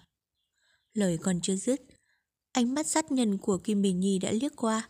Lời chú Nhất Tiên đã nói ra đến miệng, lập tức phải nuốt trở lại. Trời tối, Vì tâm tình Tiểu Hoàn không được tốt nên bọn họ cũng không đi được thêm bao xa. Kim Bình Nhi vốn cũng chỉ đi qua nơi này, ngẫu nhiên gặp bọn Tiểu Hoàn nên mới dừng lại tương kiến. Cũng chỉ định gặp nói mấy câu rồi đi, nhưng vì lúc này lo lắng cho Tiểu Hoàn nên cũng lấn lá không lỡ rời bỏ. Có điều lúc trời trạng vạng, Kim Bình Nhi mấy lượt chọc cười, cuối cùng cũng khiến cho nụ cười nở ra trên đôi môi nhỏ của nàng. Kim Bình Nhi lại ghé miệng sát tai Tiểu Hoàn, thì thầm gì đó, không biết là nói gì. Nhưng dù sao trong mắt Chu Nhất Tiên và dã cầu đạo nhân, Kim Bình Nhi làm cho sắc mặt Tiểu Hoàn lúc đỏ lúc trắng, chắc hẳn cũng không phải là chuyện tốt đẹp gì. Sau khi thì thầm hồi lâu, Kim Bình Nhi đứng dậy, vươn vai nói. Thôi, ta cũng phải đi đây. Dường như đã sớm biết Kim Bình Nhi phải đi, Tiểu Hoàn không hề có vẻ kinh ngạc, nhưng vẫn lưu luyến không nỡ rời xa, kéo kéo tay nàng, thấp giọng nói. Tỷ tỷ, bao giờ chúng ta mới gặp lại nhau? Kim Bình Nhi mỉm cười. Yên tâm đi, trời đất bao la, thế nào hai tỷ muội chúng ta cũng có duyên tương kiến. Tiểu Hoàn ừm một tiếng, khẽ gật đầu nói. Để muội tiễn tỷ một đoạn. Kim Bình Nhi nói, được. Vừa nói vừa nắm tay nàng đi ra bên ngoài. Chu Nhất Tiên và dã cầu đạo nhân chỉ mong nữ nhân này mau mau chóng chóng đi khỏi nên không cản trở làm gì. Đi được một đoạn, lại thì thầm dù dị thêm một lúc. Kim Bình Nhi mới cười cười nói Được rồi, đưa tới đây thôi. Nếu không ra ra muội lại lào bò mong ta nữa đó. Tiểu Hoàn gật đầu, rồi đột nhiên nhớ ra việc gì đó, chần chừ một lúc rồi nói. Tỷ tỷ, muội nhớ hình như tỷ và huynh ấy cùng môn phái đúng không? Kim Bình Nhi ngẩn người. Phải, có chuyện gì? Tiểu Hoàn thấp giọng lý nhí. Chuyện của Bích Giao cô nương có thể nói cho muội biết được không? Kim Bình Nhi thở ra khe khẽ nói. Muội, không phải ta cố ý nói muội. Nam nhân ấy, tuy có khác với những kẻ khác, thậm chí tỷ tỷ cũng coi hắn như những nam nhân khác, nhưng ta vẫn khuyên muội một câu, hãy bỏ đi. Cả đời hắn gập ghềnh chắc trở, muội càng đến gần càng làm khổ bản thân thôi. Kim Bình Nhi khẽ lắc đầu, thở dài một tiếng, trầm ngâm giây lát rồi kể lại chuyện cũ cho Tiểu Hoàn nghe một lượt. Tiểu Hoàn chăm chú lắng nghe, sắc mặt dần dần trở nên khó coi. Đặc biệt khi nghe đoạn cuối cùng, hồn phách Bích Giao bị cầm cố trong hợp hoan linh, quỷ lệ lăng tích, thiên nhai tìm cách cứu nàng, sắc mặt nàng cơ hồ đã trở nên xám xịt. Kim Bình Nhi tự nhiên là chú ý đến biến hóa trên gương mặt của Tiểu Hoàn, dịu dàng nói. Đại khái câu chuyện là vậy đó. Muội nghe tỉ một câu, đừng nhớ tới hắn làm gì, con đường của muội sau này còn dài lắm. Tiểu Hoàn dường như không hề để tâm đến lời khuyên của Kim Bình Nhi, sắc mặt vẫn rất khó coi, chỉ khẽ gật đầu nói. Muội biết rồi. Nói đoạn, nàng quay người đi, trở lại phía bọn Chu Nhất Tiền và dã cầu đạo nhân. Kim Bình Nhi thoáng ngạc nhiên, chẳng bao lâu sau, thì phía đó đã vang lên tiếng tranh cãi, hình như Tiểu Hoàn và Chu Nhất Tiên lại cãi vã nữa. Kim Bình Nhi không nhịn được mà phải bật cười. Đã có thể cãi nhau, chắc là tinh thần tiểu nhà đầu này cũng đã khá hơn đôi chút. Dù sao cũng là tuổi trẻ mà, nàng khẽ lắc đầu, cơ hồ như cảm thấy mình đã già rồi. Có điều chẳng mấy chốc, ý niệm này đã bị nàng đá ra khỏi đầu. Hóa thần thành một đạo ánh sáng tím, Kim Bình Nhi lao vút lên không, cưỡi gió mà đi. Nửa canh giờ sau đã hạ chân xuống một đoạn tường thành, vắng lặng ở ngoài Hà Dương. Chỉ là ở đó sớm đã có một người đang đứng, thân hình cao lớn, chắp tay sau lưng, thần vận đào bảo. Người này chính là Thương Tùng Đạo Nhân. Kim Bình Nhi mỉm cười nói, Đạo trưởng, phiền ông phải đợi lâu, thật là có lỗi. Thường Tùng chậm chậm quay người lại. Cô nương nấn ná hơi lâu đó. Kim Bình Nhi mặt không đổi sắc, mỉm cười đáp. Dù sao, Tổng chủ cũng dặn dò chúng ta cẩn thận hành sự, không cần gấp gáp mà. Nụ cười của nàng quyến rũ yêu mị, bên trong lại ẩn hàm thâm ý. Nói tiếp, hay là đạo trưởng đang nôn nóng trở về cố địa? Thường Tùng hừ lạnh một tiếng, không nói gì, chỉ quay người nhìn về phía xa xa. Kim Bình Nhi mỉm cười, bước đến bên cạnh, nhìn theo ánh mắt lão. Nơi xa, Thanh Vân Sơn sừng sững ẩn hiện giữa làn mây.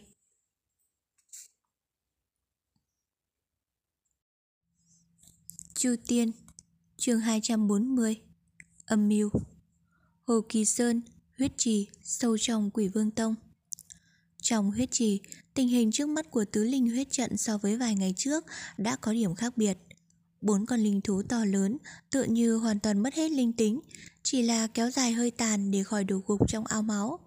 Màn sáng đỏ nhạt bao phủ trên thân chúng cũng hơi kiểu yếu đi, nhưng nếu nhìn không kỹ, hầu như khó có thể nhận ra được.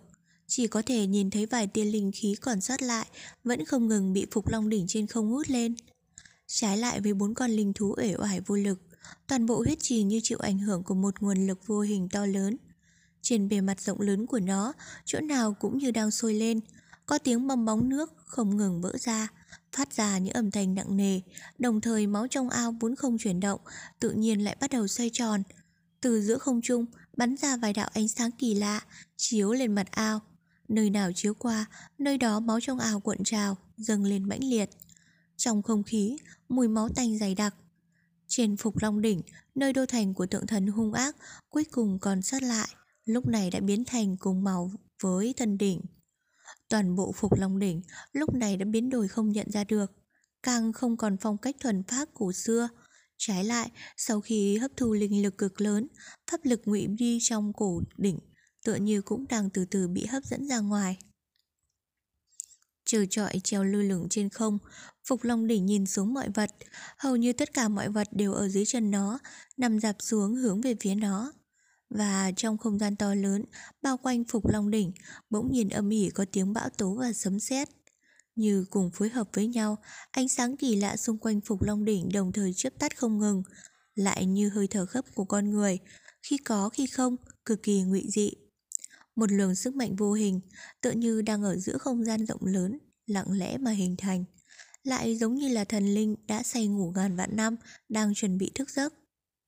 Sức mạnh ngụy dị cuộn trào mãnh liệt đó, dường như những cơn sóng đà bảo, tung hoành ngang dọc phía trên huyết trì và chạm vào đá xung quanh mà không kiêng nể gì cả. Nhìn cảnh tượng ngụy dị này, quỷ vương và quỷ tiên sinh đứng sánh vai cạnh nhau, đều không nói gì, nhưng hiển nhiên nhìn vào hai người đều không hề có ý sợ sệt né tránh. Rất lâu sau, quỷ vương mới âm trầm cười nói. Thật là lợi hại. 7749 ngày còn chưa đến, đích xác là do tứ linh huyết trận gây lên. Thuộc hạ coi trận không nghiêm, mong tông chủ trách phạt. Quỷ vương phẩy tay, cũng không nhìn quỷ tiên sinh, tiến lên một bước, ánh mắt vẫn nhìn Phục Long Đỉnh trong miệng nói. Sự việc nhỏ nhặt, không cần nói nữa. Trận pháp này uy lực quá lớn. Đừng nói là ngươi, đến cả ta cũng không hề nghĩ tới. Người nhất thời sai sót, điều này khó tránh khỏi. Quỷ tiên sinh suy nghĩ một lúc rồi nói. Cảm ơn tông chủ đã khoan hồng đại lượng, chỉ là... Quỷ vương lại hỏi, chỉ là cái gì? Quỷ tiên sinh nhìn vào ánh mắt của quỷ vương, đột nhiên trong lòng chấn động, chỉ cảm thấy ánh mắt quỷ vương luôn lóe sáng dị thường. Với sự tu hành của bản thân, cảm giác hình như cũng không dám nhìn gần. Trong lòng y vụt qua vài ý nghĩ, nhưng nhờ vuông vải đen che mặt, người bên cạnh cũng không nhìn rõ biểu hiện của y. Chỉ nghe giọng nói y vẫn lãnh đạo. Đúng như tông chủ đã nói, uy lực của tứ linh huyết trận này rất lớn, mà số ngày để hình trận hình thành cũng gần kề. Nguồn linh lực càng lúc sẽ càng mạnh, tùy thuộc hạ ở xung quanh ao máu đã bố trí 18 đạo bùa, nhưng nói thật là thuộc hạ cũng không hoàn toàn nắm chắc, đặc biệt là ngày cuối cùng, huyết trận vừa hình thành, nhất định quang cảnh sẽ kinh thiên động địa. Khi đó những đạo bùa có tác dụng nữa hay không vẫn khó có thể nói. Chỉ e đến lúc đó không đề phòng trước, đệ tử bổn giáo bên ngoài sườn núi quá nửa sẽ bị liên lụy. Quỷ vương cười lạnh lùng nói, thế thì đã sao? Quỷ tiên sinh ngừng lại, nhìn quỷ vương im lặng một lúc nói. Thuộc hạ chỉ muốn nhắc nhở tông chủ, nếu cần hoặc có thể sớm để những đệ tử bản lĩnh thấp rời khỏi sườn núi. Quỷ vương hai mắt chớp ngời, hư một tiếng nói, không cần. Quỷ tiên sinh không nói gì, quỷ vương lạnh lùng. Thiền địa kỳ trận này, hội tụ tinh hoa của tứ linh, dùng khí huyết để dưỡng nó, mới có lệ khí để huyết lệ. Nó có thể mở cổng tu la, nếu có thêm vài người chôn theo cũng không phải là chuyện lớn.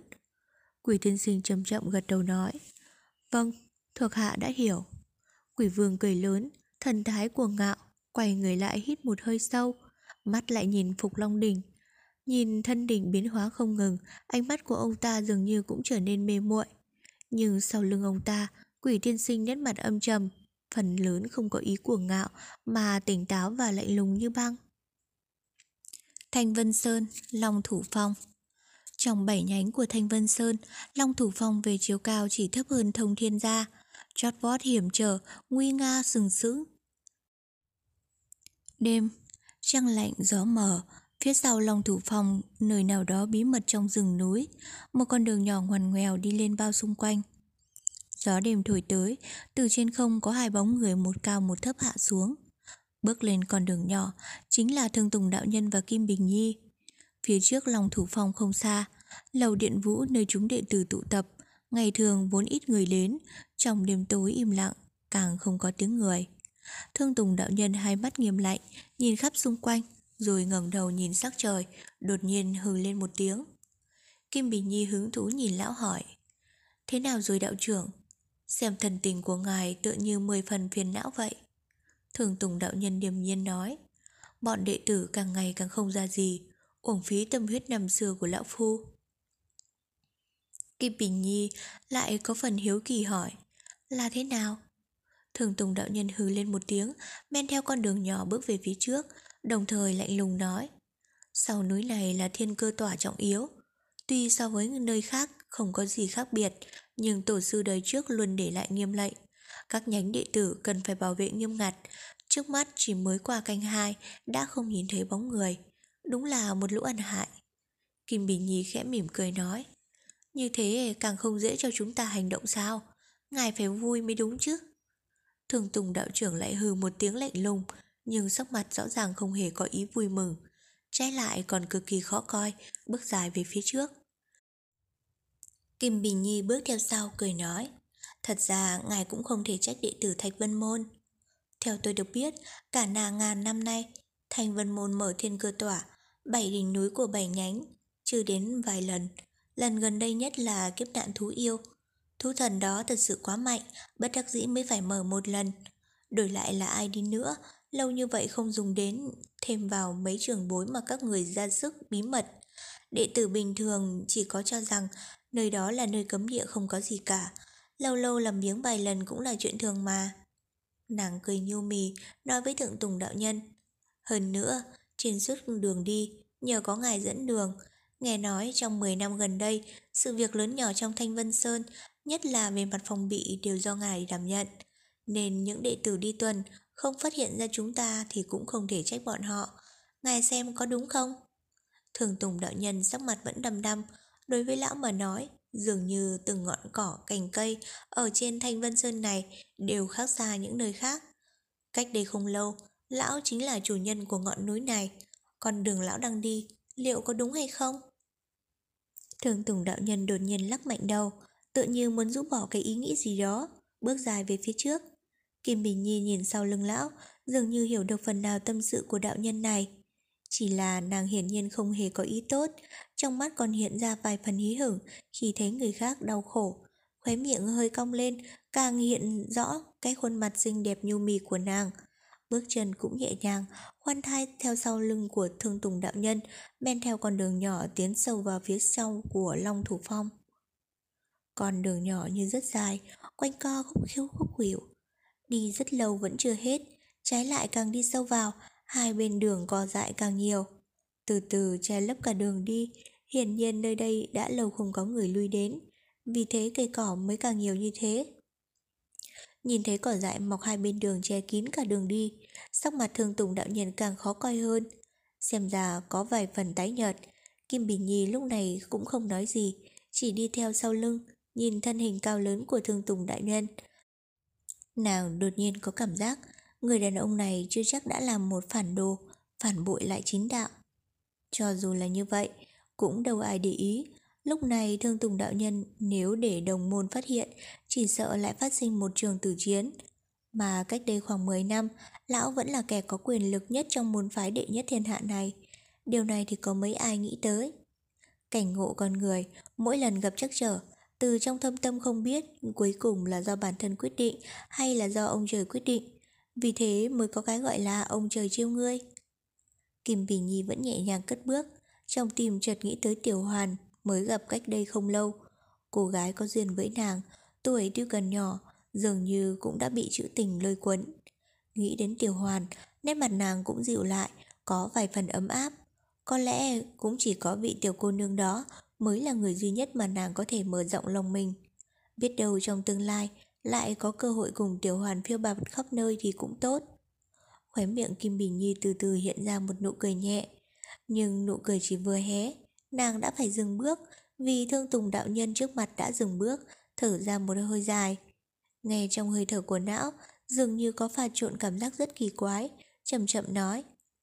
Đúng chỗ này rồi, thiên cửa tỏa của Long Thủ Phong, Thanh Vân Sơn. Còn đường nhỏ dưới chân, cuối cùng đã có điểm dừng. Kim Bỉ Nhi bước lên phía trước, nhưng chấn động một cái, trên mặt hiện ra một sắc thái mê hoặc, quay đầu nói với Thương Tùng đạo nhân. Cách gì? Đây chính là thiên cơ tỏa. thường Tùng đạo nhân nét mặt vẫn bình thường, chỉ lạnh lùng gật đầu. Lúc này, hiện ra trước mặt hai người không phải là hào quang rực rỡ của thần khí tiên gia, cũng không phải là vẻ nghiêm trang hùng vĩ của lầu điện vũ. Trước khi đến nơi này, Kim Bình Nhi từng nghĩ qua nhiều lần, nhưng bất kể thế nào cũng không nghĩ đến. Thiên cơ tỏa trong truyền thuyết lại mang hình như vậy. Trước mặt nàng là một hầm đất rất bình thường. Nếu nói có điểm nào khác biệt thì cái hầm lớn này sâu hơn, lớn hơn là một cái hầm rất bình thường. Nhìn vào trong hầm, cỏ dại mọc đầy, đất đá lùn nhồn. Nhìn thế nào cũng như một hầm đất lớn bình thường, không có điểm nào giống nơi có liên quan với chủ tiền kiếm chấn giành thiên hạ. Kim Bình Nhi nhất thời vẫn khó tiếp nhận, nhưng Thương Tùng đạo nhân đứng bên cạnh đã nhảy xuống hầm. Đứng dưới đó, hướng về phía Kim Bình Nhi vẫy vẫy tay. Kim Bình Nhi thở ra, cũng nhảy xuống dưới. Nhảy vào trong hầm, sau khi dẫm lên đất, Kim Bình Nhi lập tức ngửi thấy một làn không khí đậm đặc. Đặc trưng mùi bùn đất, nàng ngước đầu nhìn lên một cái, phát giác ra cái hầm này quả thật là rất sâu. Lúc nãy từ trên nhìn xuống không cảm thấy gì, đợi khi xuống rồi mới phát hiện miệng nó lại cao quá đầu người. Bùn đất trong hầm hơi mềm, không dễ đi như khi trên con đường nhỏ, nhưng vẫn còn may là mấy ngày nay không hề có mưa gió, bùn đất cũng còn cứng, không đến nỗi bước nào lún bước đó. Nhưng càng đi sâu, điều này càng khó tránh khỏi. Kim Bình Nhi theo sau thường tùng đạo nhân, đi sâu vào phía trong. địa thế này hơi nghiêng, hướng vào trong, càng đi càng xuống dưới, ngẩng đầu nhìn cây cối xung quanh và đỉnh núi xa xa phía trên, càng phát hiện những điệp vật đó đều lớn hơn, đồng thời cũng từ từ có cảm giác bản thân mình nhỏ bé, phát sinh trong ý nghĩ. Những suy nghĩ quái dị đang lẩn quẩn trong đầu Kim Bình Nhi khiến cho nàng có chút không thoải mái. Cũng may, hầm đất này tuy lớn, nhưng cũng không phải là vô tận. Thường Tùng đạo nhân dừng bước rất nhanh, Kim Bình Nhi cũng theo đó mà dừng lại. Lúc này, hai người đang ở chính giữa hầm đất, xung quanh bùn đất hỗn xộn. Ở giữa có vài đống đất chồng lên nhau, tạo thành một gò đất nhỏ. Phía trên có một trụ gỗ tròn, rộng một thước, dài ba thước, cắm nghiêng nghiêng ở trên đó. Thường Tùng đạo nhân im lặng, đứng nhìn trụ gỗ đã cắm ở đó từ rất lâu, không nói gì, chỉ là trong ánh mắt vụt lướt qua tia sáng kỳ dị, sau đó không nói tiếng nào, muốn tiến về phía trước. Nhưng đúng lúc này, đột nhiên Kim Bình Nhi ở sau lưng lão kêu lên một tiếng. Đạo trưởng, chậm đã. Thường Tùng quay lại, đối diện Kim Bình Nhi hỏi. Có chuyện gì?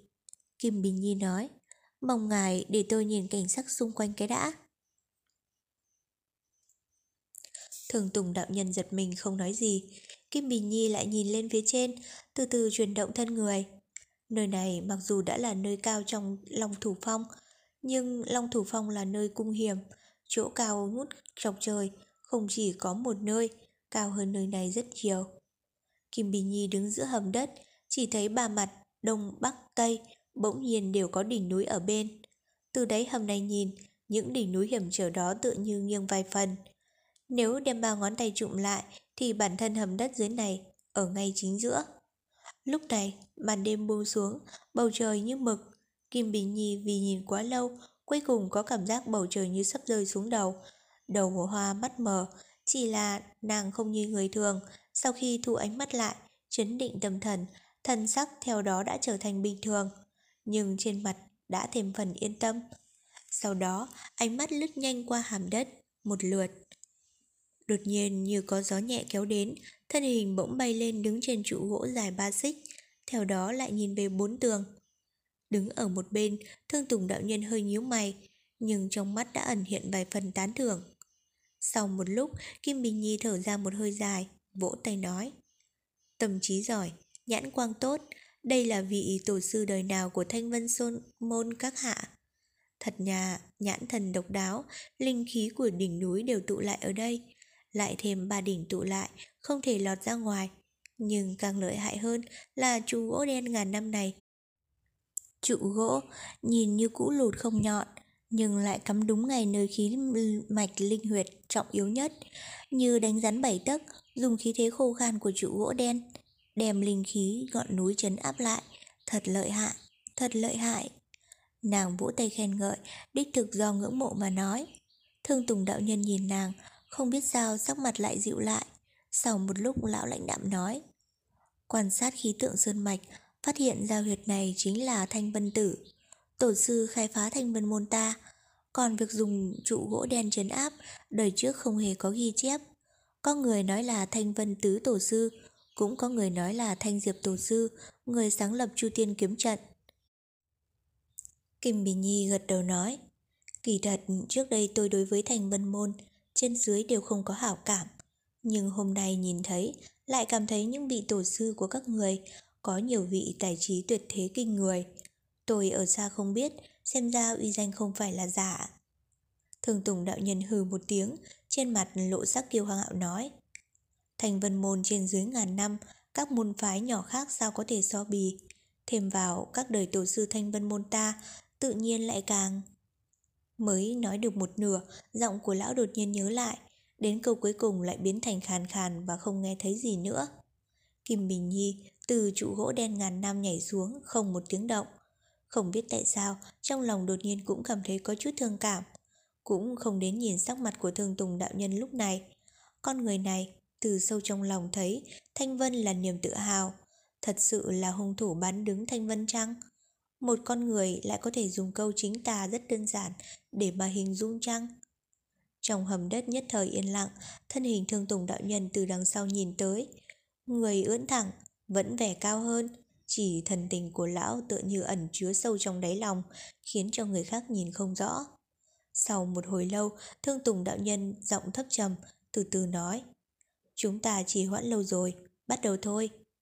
Kim Bình Nhi gật đầu. Làm như thế nào? Ngài nói đi. Gió núi hiu hiu thổi tới, cây cối rậm rạp xung quanh theo gió lay động. Màn đêm buông xuống, chỉ nghe sâu trong lòng đất không ngừng run lên, kéo dài một lúc, đột nhiên ngừng lại. Lúc sau, chỉ nghe một tiếng động trầm lặng, là một vật bị vứt ra khỏi hầm đất, từng lớp đất đá rơi xuống con đường nhỏ trên mép hầm. Dưới ánh sáng mờ nhạt của các ngôi sao, chính là trụ gỗ đen ngàn năm. Lại qua được một lúc, âm thanh của y phục, Kim Bình Nhi và Thương Tùng đạo nhân cùng nhảy lên. Với đạo hạnh của hai người, cuối cùng xem ra cũng có chút mệt mỏi. Tất nhiên, muốn thay đổi khí mạch linh huyệt này cũng không phải là việc dễ dàng. Kim Bình Nhi hơi thở ổn định, nhíu mày nhìn Thương Tùng đạo nhân nói. Mặc dù chúng ta đến hủy hoại thiên cơ tỏa, chỉ là sau này nếu xảy ra chuyện, Thành Vân Môn cũng không thể dùng linh khí của bảy ngọn núi để hỗ trợ Chu Tiên kiếm trận. Thế thì đem trụng gỗ ngàn năm nhổ đi là xong, tại sao phải thay đổi cả nơi mạch khí hội tụ? Thế không phải là uống công vô ích sao? Thường Tùng đạo nhân lắc đầu nói, Thanh Vân Sơn là nơi tích phúc của thế gian, linh khí cực thịnh, cũng chính vì vậy, năm đó Thanh Vân Tử Sư Tổ mới đem xâm trọng nơi này. Nhổ trụ gỗ đen ngàn năm chẳng qua chỉ là khiến linh khí thoát ra ngoài, nhưng một là nơi này linh mạch khí vốn cực thịnh, hai là người xem bên ngoài vẫn còn ba đỉnh đối trụm lại, linh khí càng không dễ thoát ra. Chỉ có thay đổi nơi mạch khí hội tụ, rời xa địa thế bà đỉnh trụm lại, như thùng sắt do trời đất tạo ra, đồng thời có thể mượn sức gió, từ từ làm tàn mát đi. Sau này, nếu có người sử dụng chu tiên kiếm trận, Long Thủ Phong tuy linh khí vẫn vượng, nhưng đã tàn mát khắp nơi, không thể ngưng tụ lại, thì người đó cũng không thể sử dụng được. Đến đây, Kim Bình Nhi mới tỉnh ngộ, gật đầu đồng ý. Nhưng lại hỏi Nhưng trước mắt thiên cửa tỏa của Long Thủ Phong đã bị hủy hoại Thế còn sáu nhánh còn lại thì sao? Thường Tùng đạo nhân im lặng giây lát Lắc đầu nói Chúng ta nhiều nhất chỉ có thể hủy hoại thiên cửa tỏa của ba nhánh Lạc Hà Phong, Phong Hồi Phong, Triều Dương Phong. Còn lại, ba nhánh Thông Thiên Phong, Đại Trúc Phong và Tiểu Trúc Phong chỉ sợ không có cách nào phá hủy được. Kim Bình Nhi nổi lòng hiếu kỳ nói Tại sao lại như vậy? Thường Tùng đạo nhân lãnh đạm nói. Thông Thiên Phong là nhánh chủ của Thanh Vân, Phòng thủ nghiêm ngặt chưa nói. Nơi đó linh khí còn mạnh khủng khiếp, Khi phát động chu tiên kiếm trận, Đều lấy linh khí của Thông Thiên Phong làm chủ. Linh khí sáu nhánh còn lại chỉ là hỗ trợ. Cái gọi là bứt một sợi tóc Mà động đến toàn thân, Chỉ cần có biến khác thường Với đạo pháp cao thâm của sư huynh ta Là đạo huyền E là sẽ phát hiện ra ngay, Vì thế không thể hành động được. Lão dừng lại một lúc lại nói Thiên cư tỏa của ba nhánh Lạc Hà Phong Phong Hồi Phong, Triều Dương Phong Ta đều biết. Muốn hành động không thành vấn đề Nhưng hai nhánh Đại Trúc Phong và Tiểu Trúc Phong Ta lại không biết vị trí của thiên cơ tỏa ở đâu. Kim Bì Nhi thấy kỳ lạ hỏi Tại sao lại như vậy? Thường Tùng đạo nhân im lặng một lúc Nói Tiểu Trúc Phong vốn chỉ thâu nữ đệ tử Môn quy nghiêm ngặt Thủ tọa Thủy Nguyệt tính tình cũng cương liệt. Không cho ai tiến vào núi. Huông chi là việc lớn như thiên cơ tỏa. Còn Đại Trúc Phong Thì ta vốn cùng vợ chồng Điếm Bất Dịch Tối như không hòa hợp. Điếm Bất Dịch cũng là người có tính khí ngạo mạn, Đệ tử không nhiều, Cũng chẳng ra gì, Vì thế cũng giấu trong lòng không cho ai biết. Kim Bình Nhi nghe qua, Không khỏi thấy có chút khôi hài, Nhưng lập tức nhíu mày hỏi. Thế chúng ta chỉ phá bốn nhánh thiên cơ tỏa, Như thế có ít không? Thường Tùng đạo nhân lắc đầu nói, Không ít đâu. Theo sự hiểu biết của ta, Chỉ cần trong bảy nhánh Quá một nửa linh khí bị tổn hại Thì thiên cơ tỏa cũng trở thành vô dụng. Bởi vì linh khí của chủ mạch thông thiên phong rất mạnh, Thậm chí là giết người, Vì thế cần có linh khí của sáu nhánh còn lại khống chế hỗ trợ. Mới tiến hành được. Nếu đi một hai nhánh còn chấp nhận, Nhưng nếu đồng thời thiếu đi bốn nhánh, Chỉ sợ Chu tiên kiếm trận dù thành lập thì cũng chắc chắn có vấn đề. Kim Bình Nhi nhẩm tính tỉ mí toàn bộ những gì Thương Tùng đạo nhân đã kể, đột nhiên cười nói. Đạo trưởng, người quả nhiên mưu tính sâu xa, nhưng sự việc này chỉ e ở trong lòng ngài, không phải là ngày một ngày hai phải không? Thương Tùng đạo nhân thần sắc trầm lại, nhìn về phía Kim Bình Nhi. Kim Bình Nhi vẫn giữ nguyên nụ cười, không hề có ý né tránh ánh mắt đó. Sau một hồi, Thương Tùng đạo nhân rời ánh mắt đi chỗ khác trước, không nói lời nào, chuyển người đi khỏi hầm đất. Kim Bình Nhi thu hồi ánh mắt lại, nhìn xuống dưới chân, chỉ thấy trụ gỗ đèn ngàn năm vẫn yên tĩnh nằm nghiêng bên cạnh con đường nhỏ. Nàng khẽ mỉm cười, đưa chân đá trụ gỗ đen vào trong bụi cỏ. Sau đó theo hướng thường tùng đạo nhân đã rời khỏi mà bước đi. Sau lưng nàng, cái hầm đất to lớn thần bí kỳ dị đó, dường như vẫn như mọi khi, chỉ là một cái hầm đất lớn bình thường mà thôi.